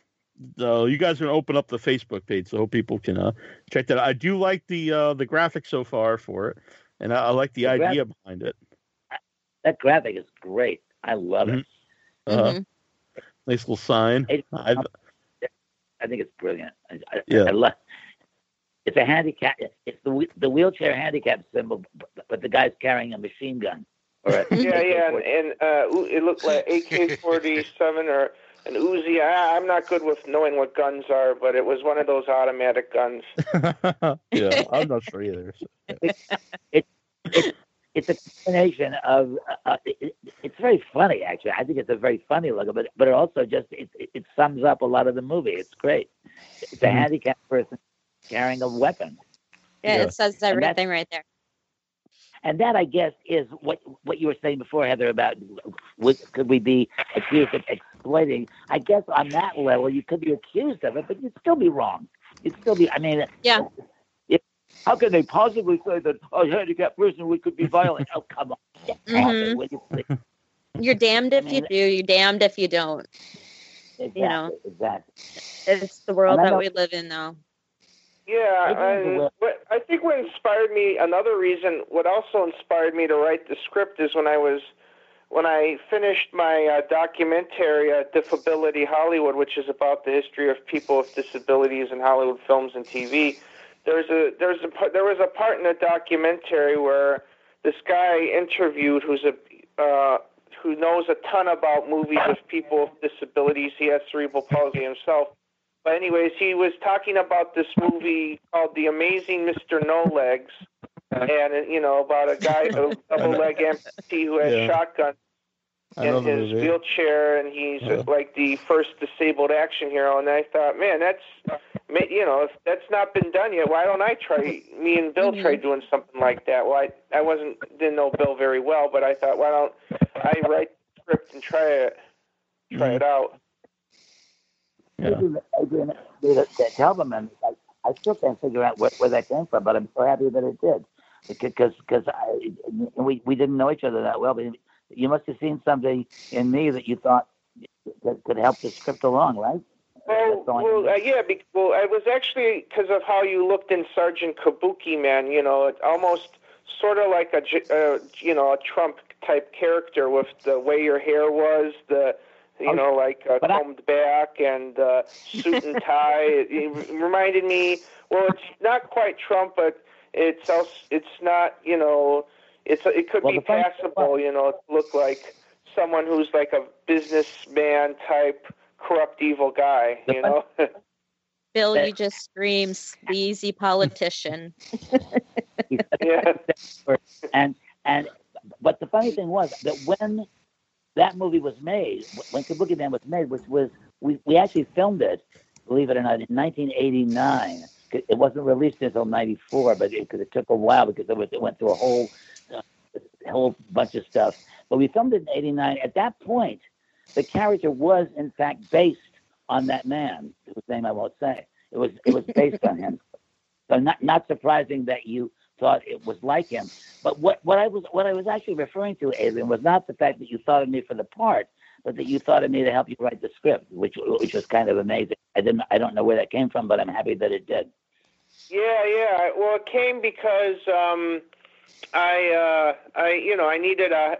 It wasn't enough pages, and I thought it needed more spice to the script. Right.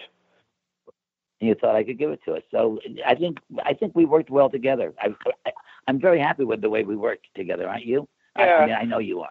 So Yeah, and for me, you know, when I write scripts, they're for some reason they don't come out to be 90 or 100 pages, and it really sucks because I have other. I have written two other scripts. Uh, one of them is Special Ed of the Dead, and it's just not enough pages.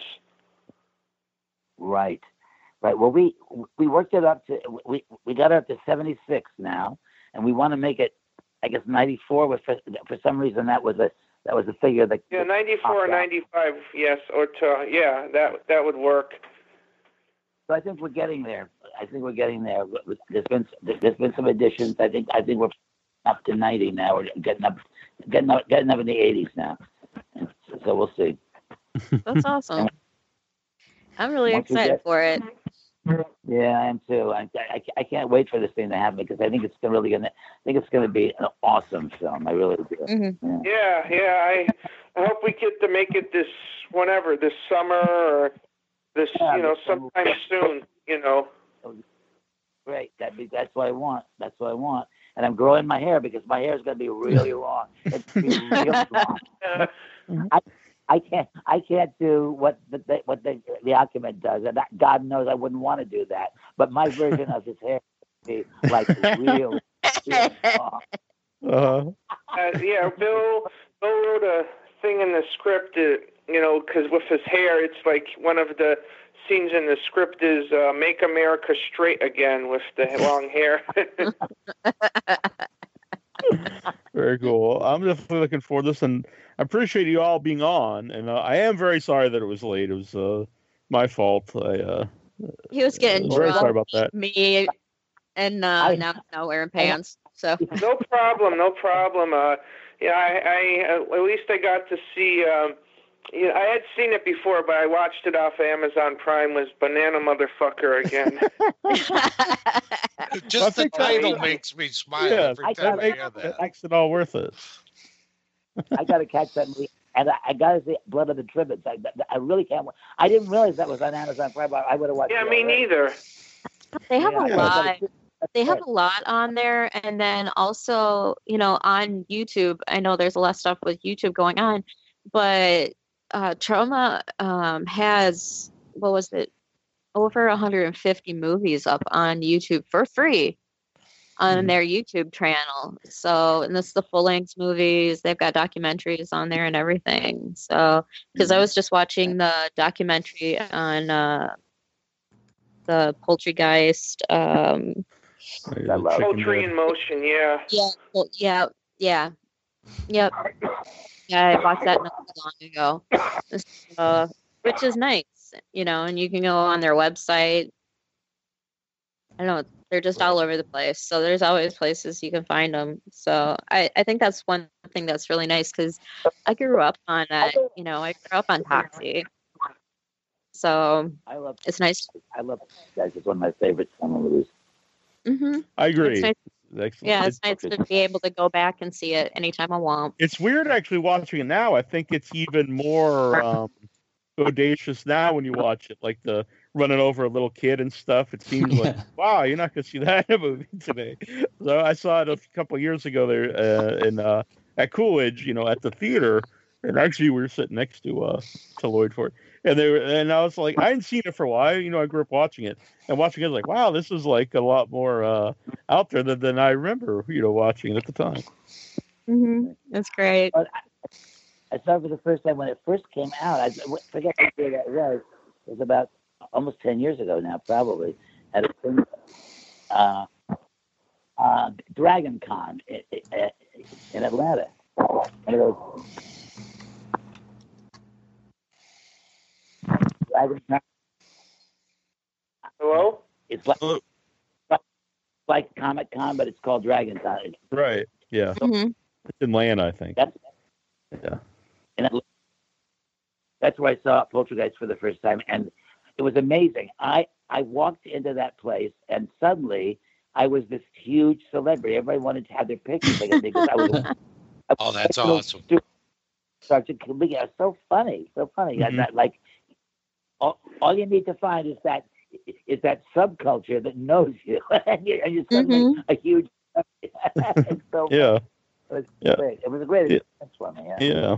And with the Troma movies, like we talked about earlier, not only they're entertaining to watch, but um, just like uh, I think it's kind of bef- ahead of its time, Toxic Avenger, with a lot of the anti uh, bully messages in the movie. You know, like I know there's bullies throughout history, but uh, like people weren't necessarily really, you know, uh, talking about you know being anti-bully, but it's totally there in Toxic Avenger. That's the whole theme of the movie. Yep. Yeah, Yeah, and the, and the thing about the Troma and the Toxic Avenger, I've talked to a few filmmakers, independent filmmakers. Like there's this one that was at, you know, I saw at the little theater. I saw his film, and uh, uh, he he he worked with SAG and you know that and all that hassle. But um, uh, I asked him. Do you, I I told him about my documentary on Lloyd Kaufman and Troma called. Uh, uh, Greetings from Tromaville. I, I told him about it. You know, it's about Lloyd and all that. And he, he wasn't familiar with Troma, but he knew about the Toxic Avenger. So I've run a, across that with a few people. They know about the Toxic Avenger, but they don't know anything of what Troma is or Lloyd Kaufman. Yeah, that's it. It's very famous. from- famous. It cuts across lines. Yeah. Yeah, I think it's also. I mean, for, from my perspective, I think I'm about the same age as you, Neil. Um, and Yeah. and I totally grew grew up just watching. I mean, I just tore through the, you know, the shelves in the uh, the video store, or just watching everything. And the and the Troma stuff stood out as like a special weird. It like didn't follow any rules. Um, Mhm. and so it, it, it felt really good watching that. It made me want to make movies. So you know, it, it, it's like kind of a great. I, I I sort of forget this for moments sometimes now that now that I've kind of worked with a lot of a lot of the, the uh, Troma folks in various capacities. But you know, the first time working with Lloyd and um, and with Bill and with Debbie Rochon and all, all these people who I, I grew up watching these films and I, they were like you know these were the films that got me into wanting to be a filmmaker um, so it's it's really the, the fact that it has lasted this you know 40, 40 years uh, i think is really important for for how it's shaped independent cinema and you see all these these guys like james gunn and these other people who you know started out in that world and now are kind of the mainstream blockbuster filmmakers so Troma's had a huge impact it's had a huge Yeah. impact on Oh, just a ton of people. It's crazy. Yeah. Yeah, yeah, I, uh, yeah. I mean, that's that's why I thought it was important to make you know greetings from Tromaville, like I said bef- earlier, and uh, uh, unfortunately, I was not able to get you know James Gunn for an interview or Eli Roth, but I did get Roger Corman, so and oh, and uh, Ron Jeremy, but because he's been in a few of Troma's movies, but he's now under a lot of fire, which I won't get into for you know the witch hunt that. But uh, anyway, Right. Yeah, but I know from uh, previous interview with with you, Michael, was you mentioned that you were like uh, self-taught uh, for as a filmmaker. So I actually did want to ask you about that. If uh, I know you've watched like some of like the the behind the scenes and some of the commentaries, and uh, was Yeah. so I assume Troma not only was the inspiration, but Oh. uh, technically Oh, yeah. or anything. Yeah, Lloyd's. I mean, Lloyd's book and um, and the, the the DVD set for you know make your own damn movie and and all those things were were huge. When we were making our first film, uh, which is called Ten, um, all we did was watch kind of all that stuff to learn about how, like the tricks for how do you get these effects shots off. And like, oh, okay, I see what they're doing there. Um, but yeah, no. So Lloyd Lloyd was tremendously influential, and in fact, like it was kind of a big thing that we we were like we've got to he's been such a big influence on us learning how to make this film that we felt like we needed to get him to be part of it so we like kind of we we planned and planned and he was you know he was very gracious and we we got him to do a, a part in the film and that was like it kind of made I I, don't I don't want to say like, like fulfilled my life but it felt like a full circle in terms of you know being a consumer to a creator um and, and really like the person who's really heavily involved in, in influencing the choice to get to start doing this sort of thing is then participating in you, in you doing it. Um, it's really it's been an amazing journey, and I think like Yeah, Lloyd, Lloyd is great for giving access to people.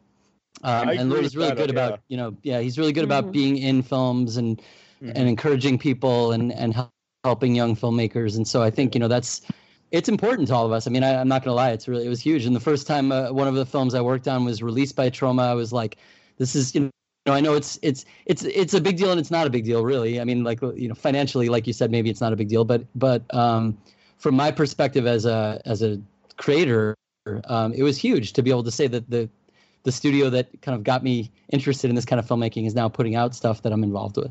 Yeah, that's that's amazing. He's see, like I said, he's very accommodating. Even just myself, who's I'm not made any movies or anything, but um, just a couple times I've done videos with him. The one time was at the Coolidge, and he stayed till after 4 a.m. signing autographs, and he still made sure that we got that we filmed this. And I was like, "No, it's all right. You can go. I know you're tired and stuff." But he was just like, "No, we, you know, I want you to do this, uh, you know, interview with me while we're there." And I was like, "That, you know, that's really cool. He didn't have to do that. He could have just, you know, left." And I guess we mentioned before that he's also doing a cameo in Special Needs Revolt as himself. Right. Yeah, Nice. yeah, and uh yeah, he's doing uh actually yeah, like he's on the T you know, he like uh my idea is how I wrote it on the script is the movie pauses like, you know, we see the pause button on the screen and then we hear Lloyd's voice narrating and he like narrates Fart Bomb's backstory that he worked as you know, this as a nerdy, you know, person with a disability. He worked you know, as a janitor in this uh karate school and you know, barrel, you know, this barrel of tox, toxic oil or whatever lands on him, and he turns into fart bomb. And then he's like saying, "Yes, it's a ripoff on." Uh, like I said before, you know, he admits that this thing he's narrating is a ripoff on the Toxic Avenger, but and he's like, "So what?" and he's also, yeah, and he's also in this. We're hoping to for the scene you know, he's in this crowd scene later on in the film as Kruger is giving an address, you know, talking on a podium, like a stage in this town square to the, the citizens of Bushville, which is what it's called in my script, you know, not Tromaville, but Bushville. And uh, he, uh, he's like, ta- you see Lloyd Kaufman, like, you know, you know, and there's this scene I wrote, I envisioned in my head. It's not in the script, but in in the scene he, when there's like a lot this gunfire going on and the people are scared he was like holding on to G- jesus which i thought would be pretty funny to do and uh so yeah and so that that's probably what i i envision me and bill are hoping you know lloyd will also be involved in not just you know you know the money aspect but also the uh you know I mean the financial i meant to say but also you know these cameos here and there in the film and those so uh what do you think He's bill def- well, he's definitely doing a cameo. He- He's, de- he's- he's definitely playing himself in that scene Well- with Fart Bomb. He has But to. uh, I mean, he has to be in every. He has to make a cameo in everybody's movie. It's like not? it's like the Troma stamp of approval. I think he really. yeah yeah and i was hoping i could have him do it in in the Troma office the famous Troma office you know with that Mhm. green you know the wallpaper so i thought that would be cool to oh he's narrating and you see him on screen and he hits the play button pause button That that'd be very good to do it. Film it there. Yeah, it'd be great. Yeah. hmm I gotta go. I think guys, it's getting it's getting kind of. Yeah, I, but- up in the. Yeah. Very cool. Well, it's been awesome to have all of you guys on here. And, Yeah, uh, thank you so much. We'll have you guys back. Well, you know when the movies, uh, if you guys want to come back and update something, or the crowdfunding's up, or after the movie's out, whatever. You guys uh, wel- always welcome back.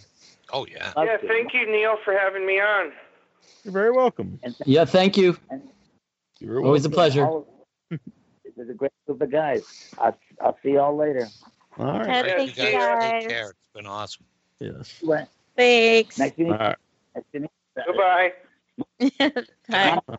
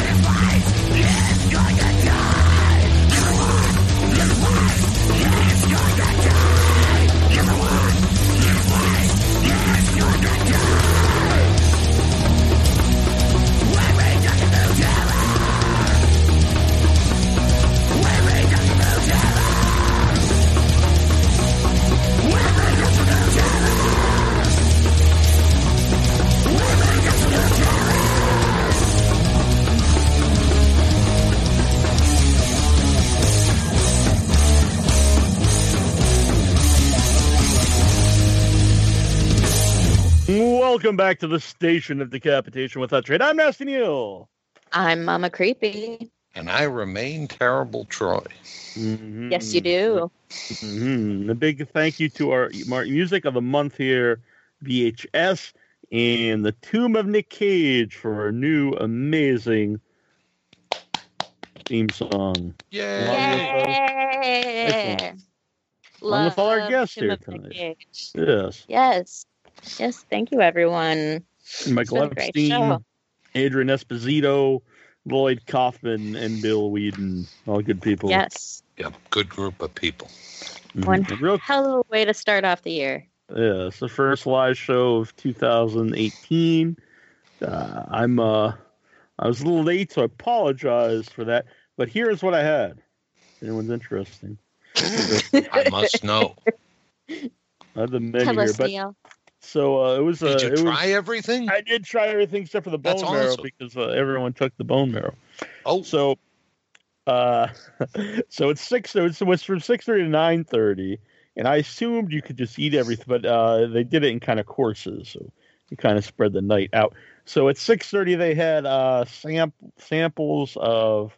Uh, they basically had a big table full of uh, dried meats and cheeses and fruits, and that was that was pretty awesome. All uh, dried game meats and all kinds of crazy cheeses and uh, free samples of gin. There's four different kinds. It was one brand of gin, four different kinds. I sampled all four, Wow. along with Gin. with uh, with cocktails. They had cocktails that you could sample, which I had three of those. Every time I walked by them, I said, "Hey, I'm going to sample this again." and so yeah, it was much gin, and then it was then they had uh, samples of uh, this experimental scotch that was uh, oh, how it's was like it?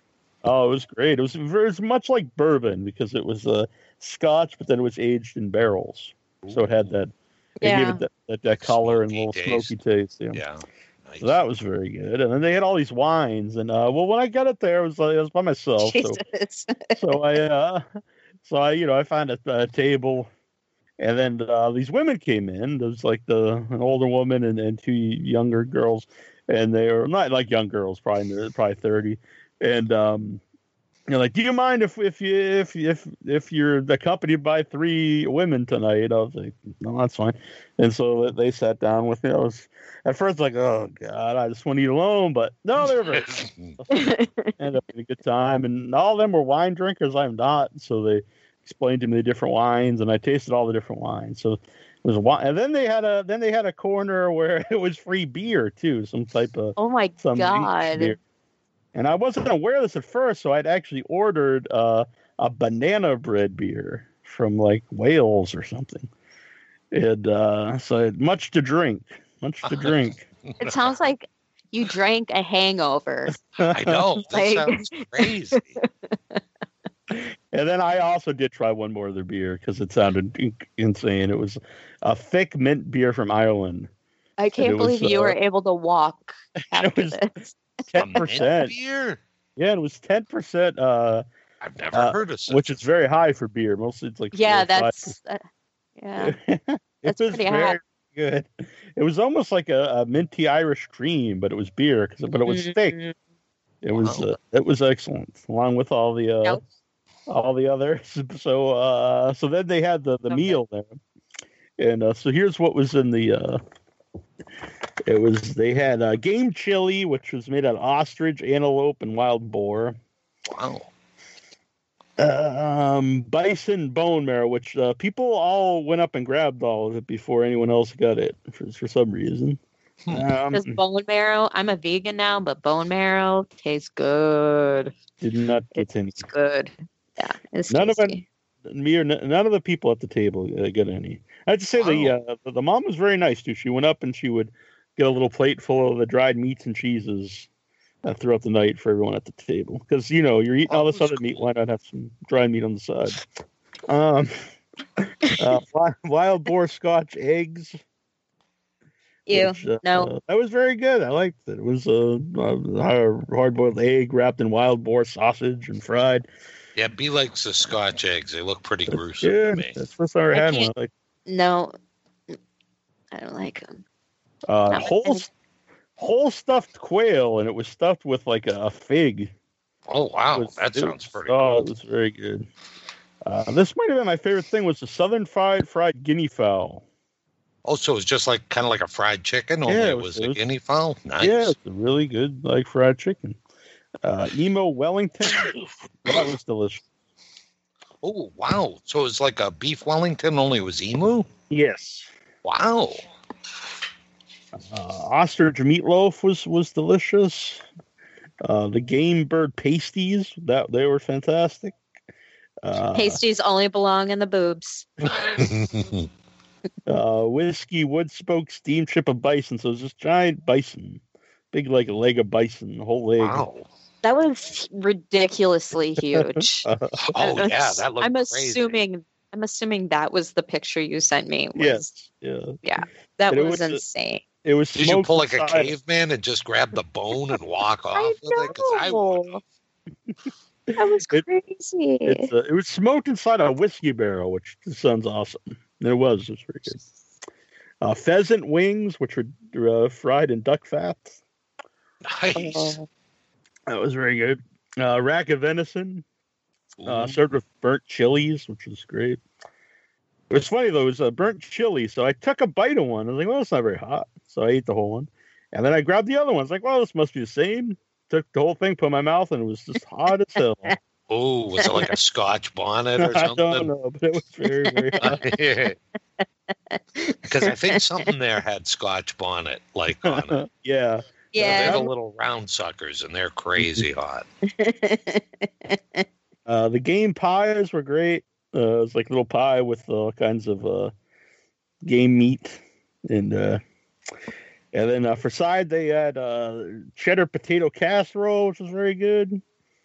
And then for the dessert they had bone marrow chocolate ganache, which uh, we, none of us got because apparently Well, people the went up and marrow got- went fast, huh? yeah, they even said people went up and took like three of them at a time, and then so then they started to rule one only one per person. But after they're all gone, so what good's that do? So for next year, they're all Yeah. set for that. So we did. We all did have the forest berry sherry trifle, which was very good. That sounds good too. so is this just like an annual thing or a pop Yeah, up this type was the, thing? the or sixth annual one, which I uh, I live about maybe five minute walk Ten from minute it. walk, yeah. maybe ten minutes, maybe. Yeah, probably ten minutes. And uh, I never heard of it. oh Yeah, we go god. past the BBC every day, and Yeah. never heard about that. You guys you you well Neil, you guys seriously put a dent in the uh animal kingdom tonight. yeah, many many animals died for for my music. Yes, many yes. I I looked down that list and I was just like after I saw that ginormous leg of meat, I was like, "Oh, that might be good." Mm. And then I saw the rest, and I was like, "Yeah, I'm done. I, I'm yeah, I'm fine with being a vegan. Fine with it. Yeah, I'm Yeah, I don't think missing there was that. There was no salads or anything. It was just Yeah, I would have starved there. Yeah, you I would've- Mama C would have just drank all night. I Yeah, didn't see veg- these ones that say vegetables. I didn't see any vegetables even with them. Maybe they were just, they were just cooked with them or something. I don't know. Do they have a crash cart there for everybody? You know, just in case somebody has. There's so much cholesterol here. Someone's going down tonight. Now that uh, mint mint uh beer, Irish beer though, that sounds good. That's I'm very good. I'm like, is that a, s- is that a stout? Ten point five. Mm, an Irish. Yeah, it was a mm, stout. It was a stout. Yeah, yeah. See, I knew it. I knew it. I was like, that sounds like that would be good. It was very good. I'm uh, I'm still a little uh, tipsy, and I'm normally someone who can. I'm normally not Yeah, a that's long an drunk. Normally it's crazy quick. amount. You Yeah. know? It's a I've good thing been- you had food with it. Yeah, and I've been drinking a lot of Gatorade since I get home. That usually Oh, good. Helps. You've just been prepping. You've been prepping for the convention. That's it. Mm. Exactly. He'll be ready. He's been Yeah. doing it lately. it's working out the I've- liver on this one. Uh, I notice I start knocking stuff over because when I get a little tipsy, I hit stuff and I don't even notice it. Like I'll hit stuff and get big bruises on me or just knock shit over. But so I was sitting at the table, I'm just like, if I'm talking, I was talking to the, the girls there, and I'd be knocking over the the, the uh, drink menu, like flying off the table. Tomorrow you're gonna have a bunch of mystery bruises and stuff. Maybe. You're gonna be like, "What the hell happened?" Oh my god, too funny. They're so powerful. I just don't know my own power. So next year I might have to go with you to this thing. Oh, you would have liked it. You Sounds would've like liked fun. it. Yeah, it was a great. It really was a good time. It was cool. I'm actually glad that they sat with me too. They were they were all very friendly. I'll come out, stand outside. You guys just send me the gin. Just make me out the gin. Here's the Yes, I- first sample. I should have got the name of it, but they had uh, four different kinds of it. It was like the their their their you know regular one, and then there was like a old poppies that had uh, Anderson in it, so it was like a licorice flavored Oh, gin. wow. Yeah. Nope, Yeah. wouldn't have liked it. Ooh, I'm, not a a fan of licorice lic- junkie, yeah, I'm not a fan of I'd be licorice. all either, over that. but I, I Unless- try. Yeah. The only time I have like if I get a taste of that is if it's um absinthe. Not They're like a kind buka of- person though, because I love Oh, me some buka. Ooh, I love it. Do Not like sambuca. Mm-mm. No. All right, got way I will too drink drunk. you a buka then. Got got way too drunk on that one night. Throwing up buka. Mm-mm. Stops you from licorice. Mm-mm. I I'll get licorice root in a tea.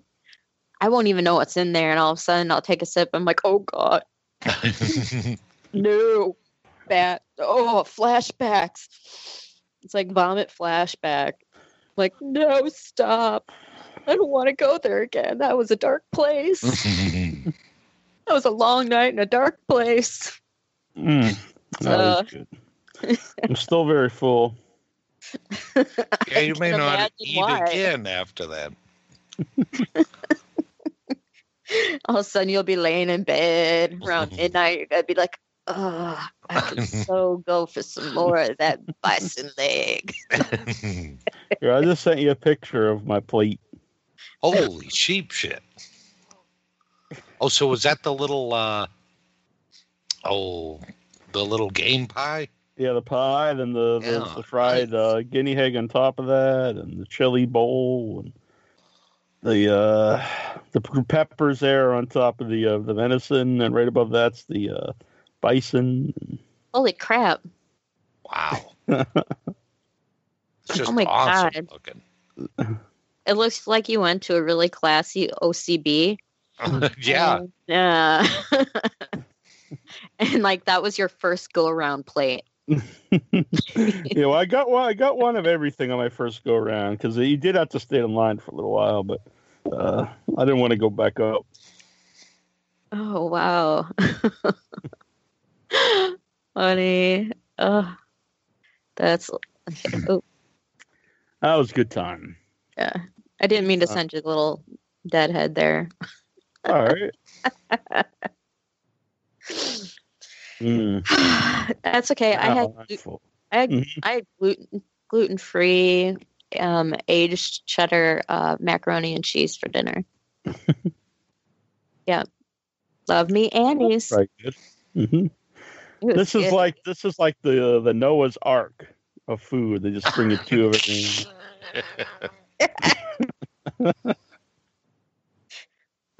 one, one, one to try, and then another one just in case. Yep. Just like In case you found something crazy good. Exactly. So I believe. You never let us uh, do that at the sandwiches sandwich thing. No. You can only get one of each sandwich. Mhm, Was mhm. there a lot of people there? Oh, this place was total. It was totally packed. I guess they sold out. Yeah, it, it was. I never saw it so packed. Well, when you got the tickets, I remember like they they only had like four remaining. I think they said. Yeah, and I don't know how On many. you know, they Facebook sold. page. Yeah, it was. It was sold out. I never saw. Uh, people were trying to come in who didn't have tickets just to eat, and they wouldn't let them in. Wow. See, like I I was kind of Having- surprised because I was planning on you know if I went, we could just get tickets at the door. So it's a good thing I didn't. Mm-hmm. They had meat bouncers. It did. So they also Ma'am. had. They, they did Sorry, have. ma'am, you can't come in here. Sorry, where's your ticket? No ticket, can't ride. No They ticket, did- can't ride. They did have uh, bagpipe, bagpiper. That's a cool thing. That was really sweet. hmm And uh, I left before. Then they had like at the end, uh, the you could like gather around the the fire at the end, and Oh, with And- cigars and stuff, yeah, right? yeah, I left before All right. Well, next year we'll have to we'll have to like plan on doing that. that. Yeah. Damn. Because one one of the things that some people don't know about Nasty Neil is he usually is packed with cigars. He never not smokes them, but Not he, for a little while, but I used to be. oh yeah. really? He Yeah. always used to have cigars on hand. Mhm, He never smoked them, but he'd always have them. mhm. Yeah, because I'd have them, and uh, well, I smoked them every once in a while. It was uh, there was a time when we were going to conventions quite often, and uh, when Troy's along, he's going to outside talking because he's a smoker, and so to hang out with the smokers, you're kind of like, well, I'm just a wannabe. I'm out here with nothing. So then I had uh, cigars for the while. he needed a gimmick. Yeah, which Your I really cigarette wannabe. so I really didn't smoke the cigars. I don't really like them. But uh, th- there's a video of Annabelle and I. Uh, which was it? It was one of the early dinner movies, and we we uh, drank like whiskey and, and smoked cigars, and she got like really sick for days. but the but then I started to bring a pipe. I got like this cool wooden pipe. And, er- and and I just told everyone that I was smoke, but really I got this like mint stuff they put in that really didn't have any any like tobacco or anything bad for you, and that's what I used to put in it. nice. Good man. You're like suckers, look at me. Yeah. I ain't get cancer today.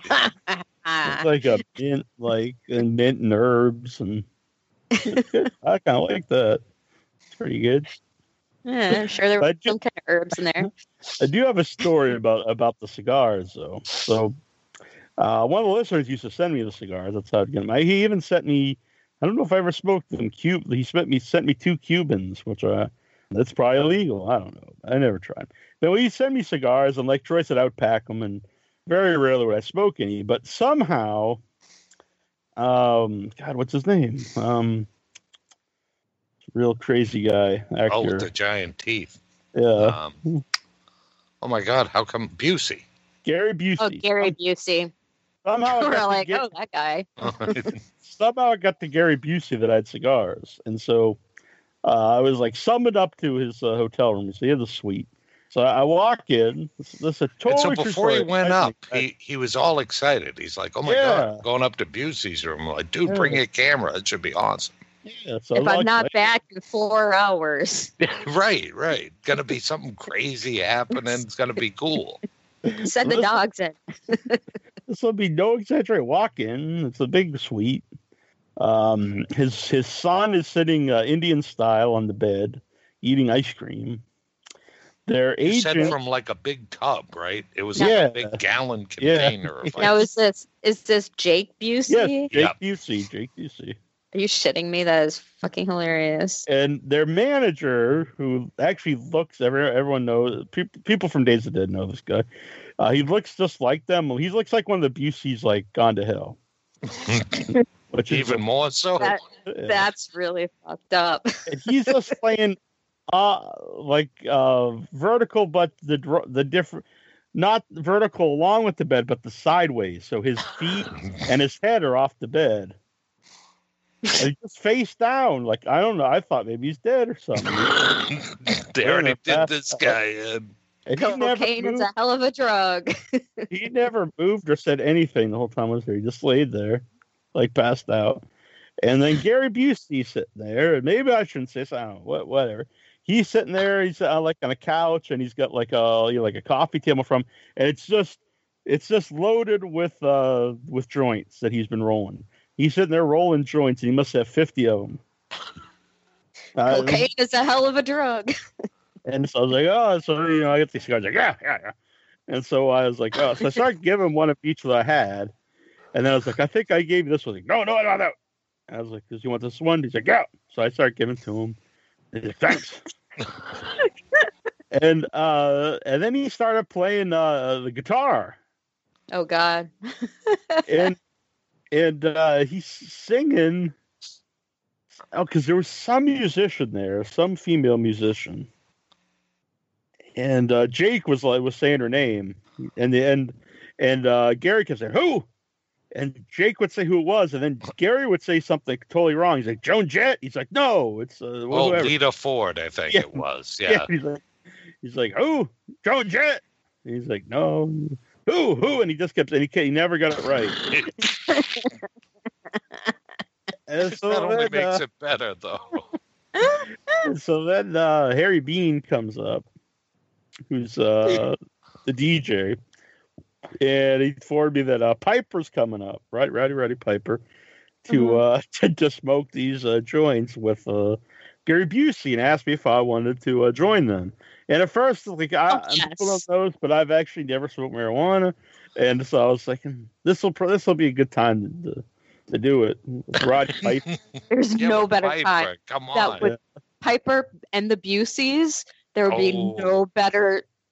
That would be a story to tell the great great grandchildren. And so, Yeah, uh, like uh, long down. story short, I didn't. I was in there for about five minutes, and it went from this holy shit, I'm in here with Gary Busey to just wow, I'm just in here with this crazy guy, this like, creepy, this creepy crazy man. And so then I just like, I think I gotta go.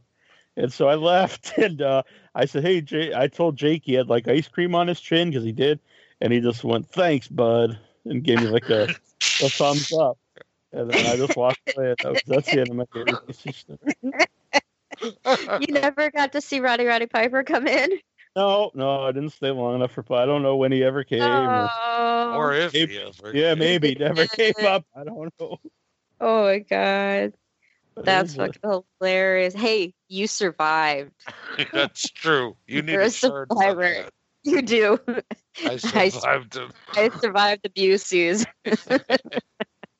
the first time I saw Busey, it was right after he uh, was very public. He when he went bankrupt um, a few years. You know, it was 2012 maybe, and uh, so he show he pulls up to the convention. And this was all over the news at the time. You know, Gary Busey went bankrupt, and he pulls up at at the convention in a stretched, uh, not just a limo, but it's a stretch Humvee limo. Yeah, it's like, Like a Hummer. five thousand feet long. It was the craziest thing. to a convention? yeah, to the convention at the hotel. Oh Jesus! It was just like, what the hell? You think maybe you want to, you know, That arrive been- here in just like a like a Uber or something? It was before Uber, but Uh, was that the same convention that um, we were watching like a you know celebrity rehab thing and a certain person was on that that like ah you know i'm so happy i'm clean and sober or you know i, Yeah, I haven't other- taken any drugs for like you know a year now uh, and then And they were as high soon as as. I'm out, well, as soon as I'm outside, the guy comes over to me and he's like, "Hey man, you got any pain pills?" uh, oh, sorry. Uh, got any weed? I'm like, uh, no. Do you know anybody in town? No, man, I'm not from around here. I, I'll just say who it was because I don't care. It was Tom Sizemore. mm, who was I very nice. saw, watch this thing about him being clean and sober for a year. It's like, okay, I'm not so sure. I think it was that. with uh, Dr. Drew actually. Yeah, it was. Yeah, so I, don't, I questioned Dr. Drew's, uh, you know, knowledge or if he could tell about people lying to him. Or, he was. Most people were not a fan of Tom Size, Tom Sizemore. I remember at the show, but he was very nice to us. Yeah, he was. He, he was very personable, but he didn't want to spank us, so that was good. That's yeah. There's some yeah, Some of the somebody- people there. Somebody really wanted a, People- uh, an, an autograph, and he wanted her to come up to his room later so he could spank her. It was like, no, thank you, Tom Sizemore. I just want a autograph. I just paid twenty five dollars to get you to autograph this. Can I get my twenty five dollars back if I, I let you spank me?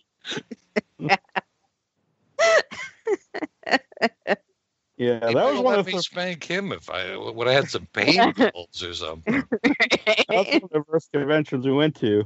You know, I think things calmed down at later conventions. Those first couple, it was like, well, I guess not. I guess there was crazy stuff later, but uh, those first couple, there was a lot of weird stuff. Oh yeah, that guy that was one of the leather faces, he was just getting baked all over the place. And stuff. Andrew Bryniarski. I always remember because he was the very first, well, second panel I ever hosted. The first one was uh, Scream Queens. And so it was the second panel I ever hosted. First first weekend I ever hosted any panels. And so he's like, how it was him, uh, Derek Mears, and Brian Steele was uh, Men Behind the Mask. And he just Mhm. looked at me. He's like, "How long is this?" Uh, I was like, "I think it's an hour." And he just like, "Nope, I don't think so, pal or bud." Or, so we're doing the fan about 15 minutes in. He just grabs the mic and tells some story and then just walks away. And I was like, Yeah. okay, it's over. he was the first guy I met too. 'cause We, we so we were in the lobby and he comes up and I'm I'm five five, so I'm pretty short. And uh, he's a mon- he's like maybe Oh, not seven feet, but like six foot yeah. eight monster. Yeah. very big. Mhm. And so he's got a hot rod shirt, and I start talking about, oh, that's my favorite wrestler.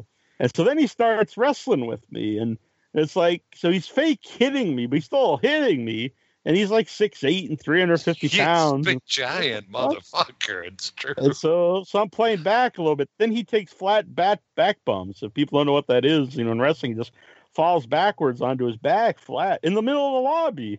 I'm just like, what the hell is this is my first experience with anybody at the convention, at my very first convention. I was like, what in the hell? Am I that was your into? first Yeah. convention? Yeah, what did we sign up for here? We weren't because yeah, he's reenacting like Roddy Piper and Jimmy Snuka hitting him with the coconut, and he just grabs Oh, Neil, yeah. and Neil's like, "Holy shit! I got this giant guy like manhandling me now." Oh my god, that is too funny.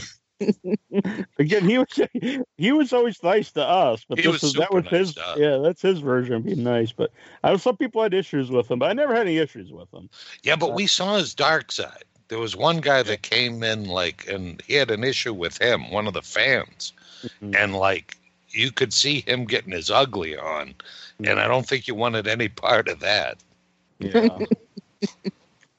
I remember when we were outside with him, and he just starts. And uh, I mean, I don't care, but this was like, I don't know, like twelve noon, totally broad daylight in Indiana, which is kind of a conservative place.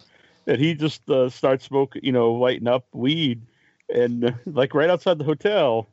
And I don't think you're even supposed to smoke right there. And I remember he just was asking all of us if we wanted any. And when Troy said like no, he's like, "Yeah, you don't look like you smoke," or something. yeah, like that was funny. He's like, "Yeah, you don't look the type." Oh, funny. Troy is so clean cut. cut. Damn, I make myself sick. I'm such a goody goody now. I remember because we were sitting there and all these people were coming in, you know, dressed as Michael Myers, or whatever. And uh and he just went, he's like, you know, you could just this would be the perfect time to walk in with a real machete and just start hacking people up. He was actually a really funny guy when you just got to sit and talk with the guy. Uh, But you could tell he was a little cray cray, but like he was just a really funny guy. I thought, you know what, that's probably true, but it's probably not a thing you would have not an idea you would put in anyone's head. Just off slightly. Like, man, look at that. Some really good effects those guys have over there. Yeah. Oh, so if you want to hang out with a funny and probably crazy guy, he's the guy Funny and hang I don't think- crazy I don't, think, I don't think they book him anymore. Any No, no. Besides, I think he's booked all the time in Germany, but besides that, I don't think. we'll just book you out in Germany. Vera, have fun. yeah, I think Vera's a big fan. Vera's friends like obsessed with him. Really? Yeah. Yeah. Her pictures all over her page of him. Oh, funny. All right. So I think you got some uh, news for us. I do. Just I'm gonna announce two quick things, and then we're gonna do our six six six list of our favorite movies, horror movies of 2017. Okay, so this Saturday night, this Saturday at uh, 2109 Chicago Avenue in Chicago, there's going to be a limited time pop up bar with a shining, the shining theme, and it's going to be called Room 237.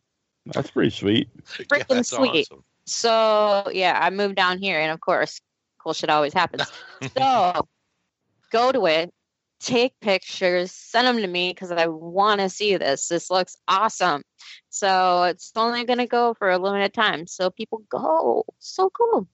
That and another thing I'm super excited about is Simon Pegg and Nick Frost are developing a new horror comedy, Ooh, Uh-huh. tell, tell, tell. but it's not a movie. It's a TV series. That might Yeah. be even better. It's going to be called Truth Seekers. Half an hour hor- or half an hour shows, and it's a TV show about um, a three person paranormal TV show. So they're gonna go all over and have paranormal experiences. So, but it's gonna be Simon Pegg and Nick Frost back together again. So awesome. I'm excited. Yeah, I'm Oh, super yeah. excited about this. It's gonna be awesome. So that is it because I want to get to this list. So, but I was just too excited about those two yeah, things that's awesome. Oh yeah. not share them with the Is world. that a Netflix thing or? I'm not sure where Oh, okay. it's going to be put on yet, um, but I'll announce that next week. Yeah, yeah, Yeah, Yeah, I'll leave you in anticipation. yeah. Patient. Get sweated out to next week. Death all right, a six six six year, the top movies, of 2017. This was hard to narrow down. it was. Uh, It was. so I far. had it to a to a solid ten, Mm. but then turning the ten into six wasn't easy. Mhm. So my number six is uh, I was thinking about a couple different uh, Christmas horror movies, but the one that I personally I liked a lot of a couple of them, but the one I just enjoyed the most was Red Christmas. Oh yeah. Uh, I really like this movie. It's uh, I thought it was really well made. It's a very low budget movie, but um, it's very original. It's uh, I've said this before. It's like a Greek tragedy mixed with a Christmas exploitation film, and you throw in some uh, you know questions about um, you know right to choice or you know or, or right to life, whatever you want to call. It. So uh, it's, I just I thought this was a great movie. Yep, I dug that one too. I it didn't make my list, but that was that was on my ten. Okay. God, this was so hard. So hard. Um, there were so many good movies out this year too. Mm. Um, I had to go by which movies I watched the most times. Okay, I like that. That's a good. that's good way what to that's do it. how I had to bring it down. Um, like how many times I rewatched the movie. So my number six is actually Who's Watching Oliver. That was a very good movie. We'll be It having him on Great soon. movie. Mhm. Yeah, Russell Banks is great. Um, he is great playing a really different character, shall we say. It's just a quirky movie. I loved it. I've watched it a few times now. So that's my number six. It's Who's Watching Oliver? I haven't seen that one yet, so I, I will Oh, have to watch it. That's good. Um, my number six, I just saw recently, but it did come out in in uh, 2017. Was The Shape of Water. Oh, Sure. so good. I enjoyed a lot. Such a good movie. I will talk about it later on the list. I figured you would. Uh, number five on my list. Um, I really enjoyed it a lot. It was a movie I heard a lot about, and sometimes uh, you get all this hype, and then you see it, and it's like, eh, this, this is good. But uh, this one lived up to the hype. It was a Get Out. I thought it was a really Oh, yeah. uh, a fun movie. I thought it was um, original. Uh, I liked it a lot, and I'm looking forward to uh, to more stuff from him. Yep, that one was on my 10 as well. yep. Ditto. Not going to say where, though. Mm. Uh, my number five is uh, Girl with All the Gifts. I forgot about that. That's an excellent movie. So did I- I. I know, right? I was There- racking my brain. God damn. There's so many good movies that came out last year. Um, you know, last year we had some original zombie movies, and this one was definitely the most original. And I've watched it repeatedly, and I didn't get sick of it or bored. It was great. Loved it. So that's my number five. Yep, I forgot about that one. Me My number too, that five. probably on the um was one of those things it was a made for netflix thing but just kind of i loved i fell in love with it and watched it several times was 1922 That was a good it was one. one of two uh, stephen king things that were made for for netflix the other one didn't quite make my list but it was in my top 10 Mhm. Yeah, I liked it a lot. I have the other one at, at number four, and that's uh, Gerald's Game. All right, perfect. I I, I was kind of thinking about putting them both on, but then I was there were just there were so many good movies, like you guys were saying. hmm I actually also have Gerald's Game as my number four. Nice. Yeah, it's it's it, it I loved the book. The book gave me nightmares. The movie, they were able to transfer the book over into a movie so well. Mm. I, it was just they did an amazing job with it. 1922 was great too. So, Yeah, that but, one's. A, yeah. I think. I think 1922 is a little underrated. I don't think Yeah, uh, it gets was. gets much love, but I thought it was. I thought it was really well done. But yeah, I'm, I'm glad. I'm glad both of them. Uh, I think it was a great year for Stephen King. Oh, Oh, hell yeah. yeah. Yep. so much Stephen King love this year. So Yeah, that Gerald? was That's great. That was number four. Number So- four. Four on Union, Troy. All right. My number four, I love this movie, and I thought it was going to end up higher on my list, but it was just my top three I just really, really loved is The Devil's Candy, which I thought was just such a tremendous movie. Mm-hmm. Yeah, huge fan. It was, uh, uh, when it came out, I thought it'd be my favorite uh, film of the year. I just thought it was fantastic. I love all the characters. I love that the uh, a villain that's so that does such vile things at the same time they do a good Mhm. job at making you feel sorry for him. hmm Um, All the actors are so good in it. I too. like the idea. Yeah, and I like the idea that the heavy metal in the movie is actually used for the power of good. It's like blocking out the uh, the devil, the Yep. voice of the devil movie. Mhm. Uh, everything. The only thing I uh, I think somebody mentioned on the show was the fire is a little wonky at the end, but it's a minor thing. Yeah, that the- was my only beef with the entire movie. Yeah. And that's when it comes down to it, that's not really that big of a No, yeah, it wasn't bad. Like it took me out of the movie or anything. Yeah. It was so Yeah. hard taking them that one off my top six. Mm. That that was hard. Yeah, that was Yeah, a good one. When if I first saw it, I thought it'd be my number one, but it's So did here I. It's my number three. Oh, perfect. That's awesome. Mhm. Very. Um, my number three is uh, "Don't Kill It." That was a very fun movie too. Mm. Yeah, Mike Mendez. Yeah, Yep. um, I I always love his movies, and "Don't Kill It" just kept you going the whole time. It was just like nonstop, and um, it was very original also. So, "Don't Kill It's my number three. Awesome. Excellent choice. Mhm. All right. My number three is uh, Split. Mm. Oh, so good. which was so nice to see uh, M. Night, like, you know, Mhm. getting back into his groove. It made me very Mhm. happy. Yeah, M Night Shimma Shimmalima Ding Dong finally. Shimmalima Ding Dong.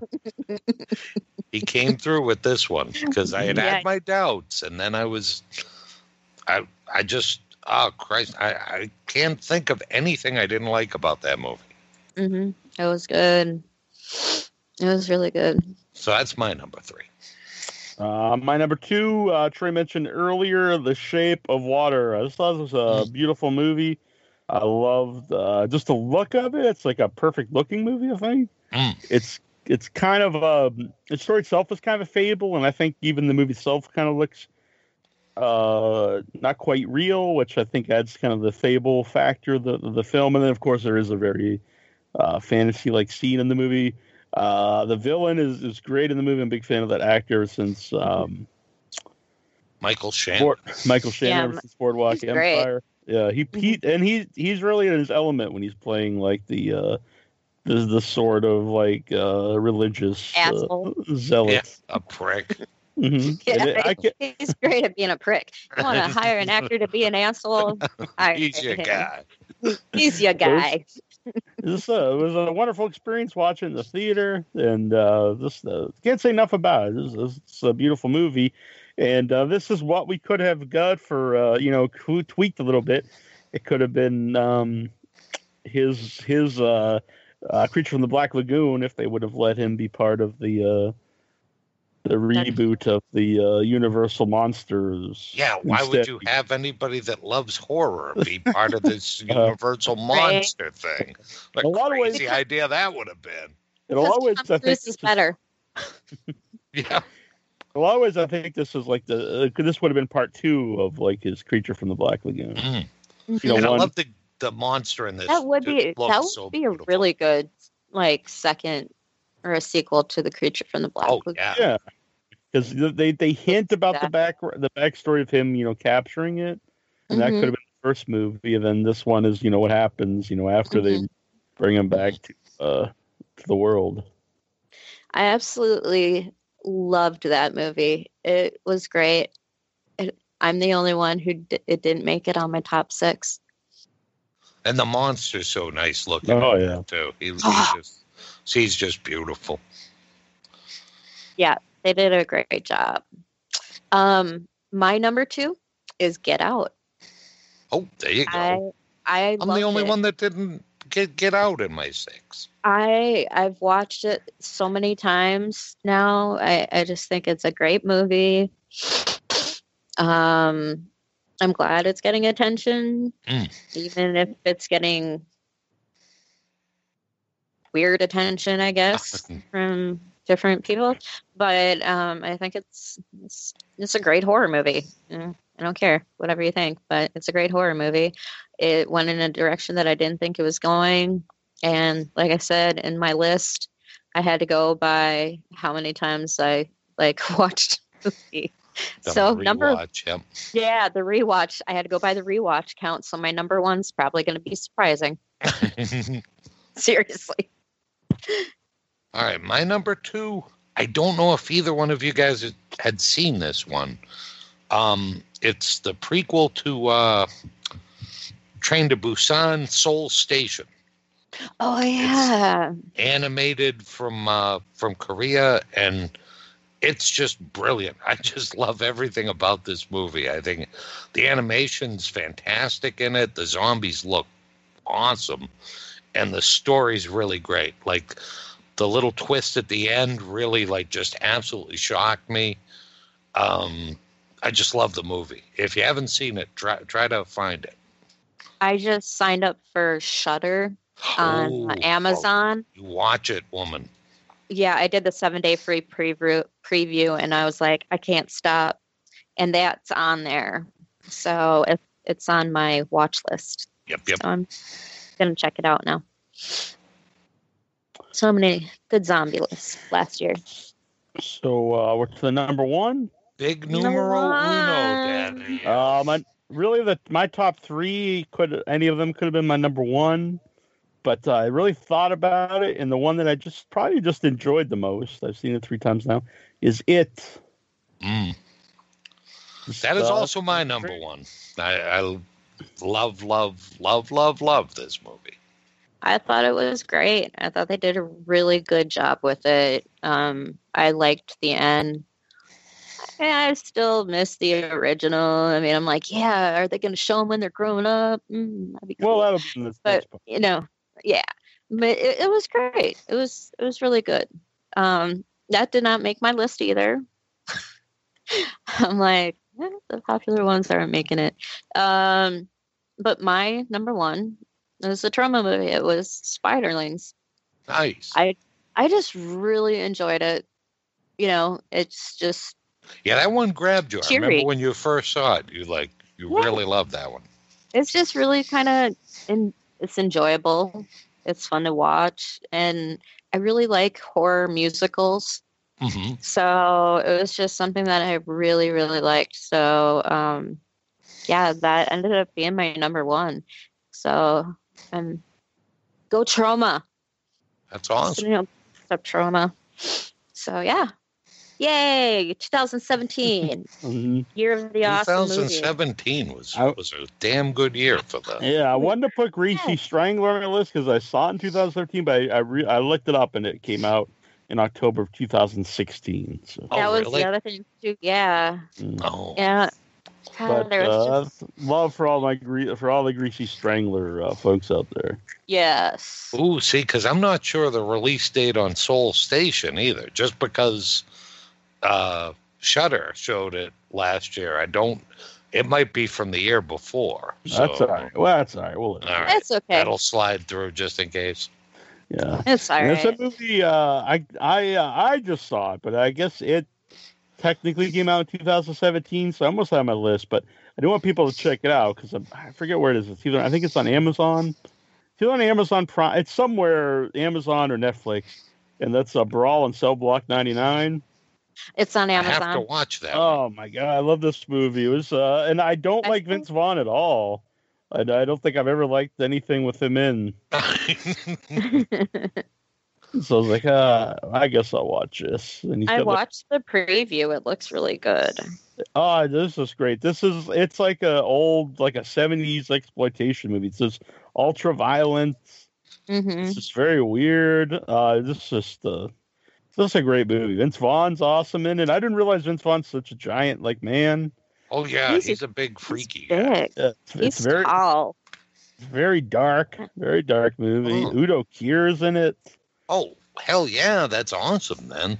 Don Johnson, another guy I'm not necessarily a big fan of, but uh, he's great as the warden. Just the Wait, did you say Don Johnson? Don Johnson, yeah. Don freaking Nice. He Johnson. plays Don evil Don. warden. That's awesome. Everything, everything's very over the top, but it totally Yeah. works this one in the world. All right, I'll have to watch this one. Yeah. My, And my recent discoveries. Well, after I'll, I'll wait till you're done. yeah, I'd say also Jennifer Carpenter, who has uh, played Dexter's uh, sister. Oh, she's in it too. Cool. I hadn't seen her for a while, so that was cool. Yeah, I think that REC one was the last one. Oh, the the Americanized version. What was it called? Oh, Quarantine. Outbreak or something. Quarantine. Yeah, there you go. hmm That was the last thing I think I've seen her in. Mhm.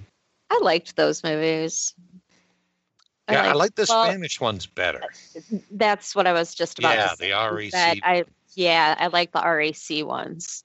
I I just I really liked those ones a lot. Those ones were really good. So till the whole let's get on a ship thing, and I'm like, can can we just keep this on land? Yeah, we that's like shooting things in outer space. You know. I know. You know It's you're like, doomed then. Come on, we already take, t- taken Jason to Manhattan. Yep. Gonna put him up in space now. Kid just wanted to go to camp. but my my two recent ones that I just found on like Netflix are are both French ones that I really enjoyed. Hmm. And uh, one was La Mante, which is the Mantis, and it's about this uh, female serial killer who uh, got caught like 20 years before the thing uh, starts. And there's like a copycat killer going around, and she agrees to help the uh, police, but only if her son, who's now a detective, like uh, will come and like help her out. And it's it's I really enjoyed it. It's like a six episode thing.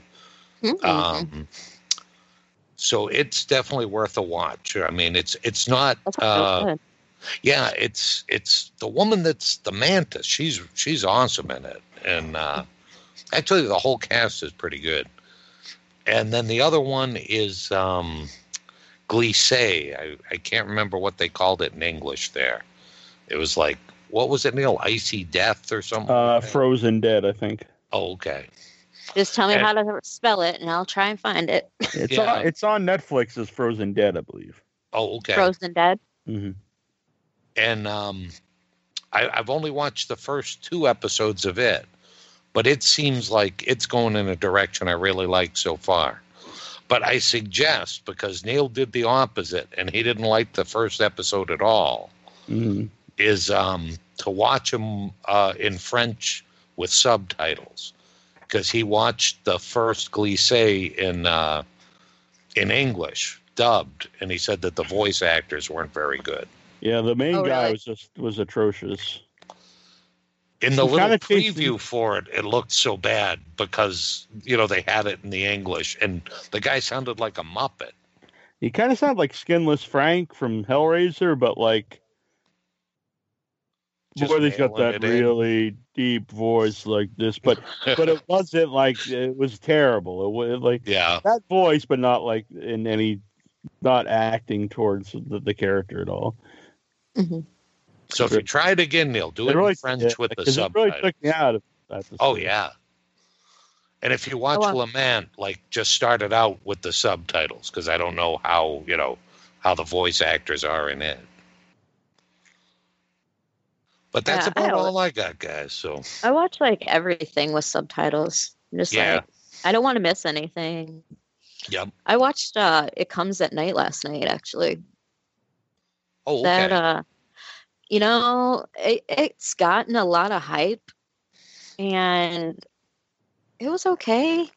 I couldn't get in. Yeah, I haven't watched. Yeah, it, it it's finish just it. like I- it was didn't finish. completely predictable. um, I saw what was coming a million miles away. Um, Uh, it- it's not it good. really, it was really not original at all, you know. And I'm pretty sure, like, I've seen other movies just like it. So it's just another post-apocalyptic movie um, with better cinematography, a high budget, and um, yeah. So I watched about a half hour of it, and I, I wasn't into it at all. So actually, then that I turned it to Cell Block ninety nine. That was uh, oh really? Okay. yeah, that was uh, that must be on Amazon then. Yeah, I've been kind of just binging on Shudder. Oh yeah. Well, if you got the freebie, you might as well you know, I know. watch Oh, everything no. they got on there. I've I've passed on from the freebie. oh, okay. I passed on and bought in. now. I Yeah. graduated. I couldn't help myself. It was so good.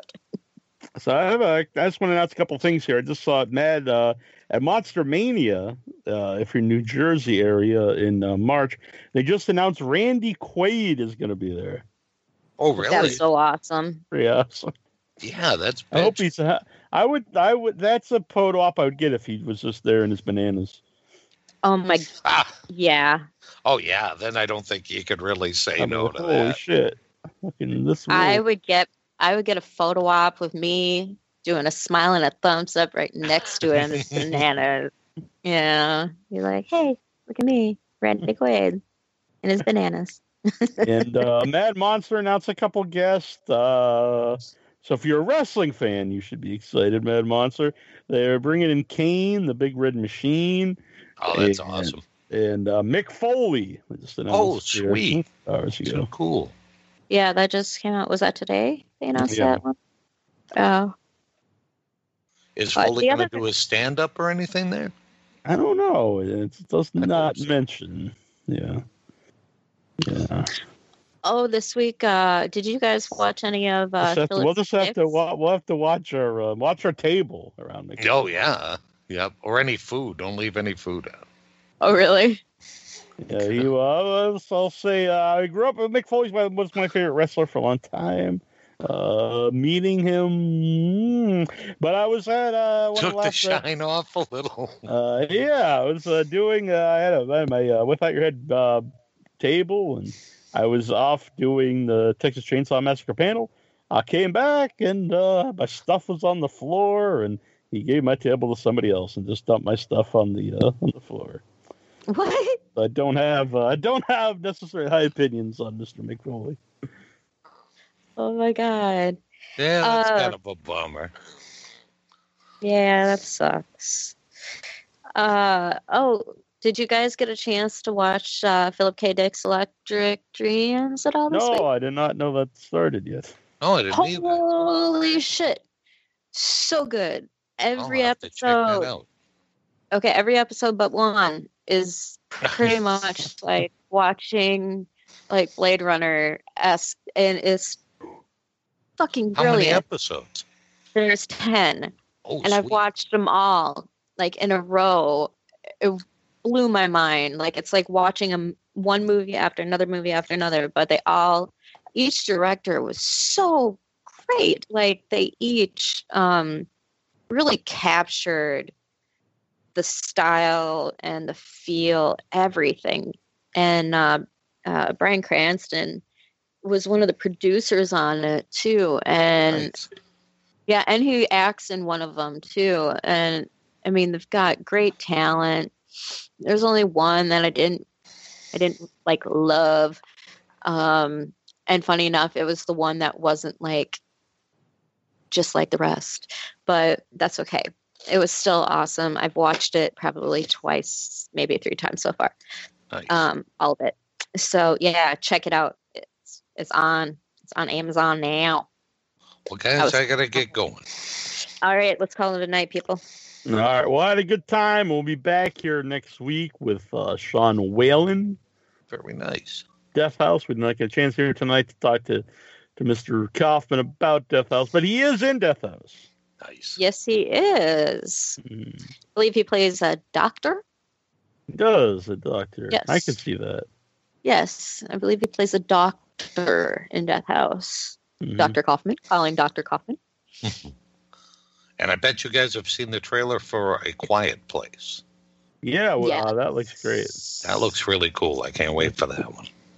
And I Guess saw the what- trailer for the New Mutants. Or Oh is it yeah, it had a spooky uh, look. Yeah, it's it's good. Yeah, it's a very horror. It's got a horror theme. Yeah, at least by the yeah, it's trailer, a horror themed. It's mutants and like a horror story. Like a go. Yeah, it looks good. I'm like, I can't wait for that. 2018, bring it. Exactly.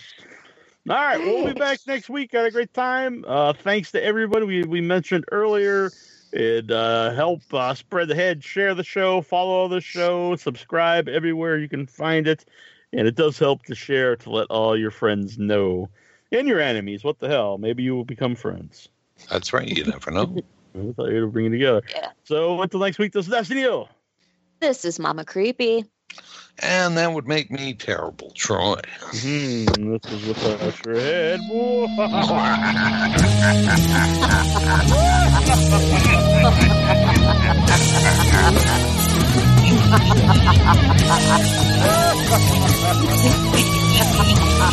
Ha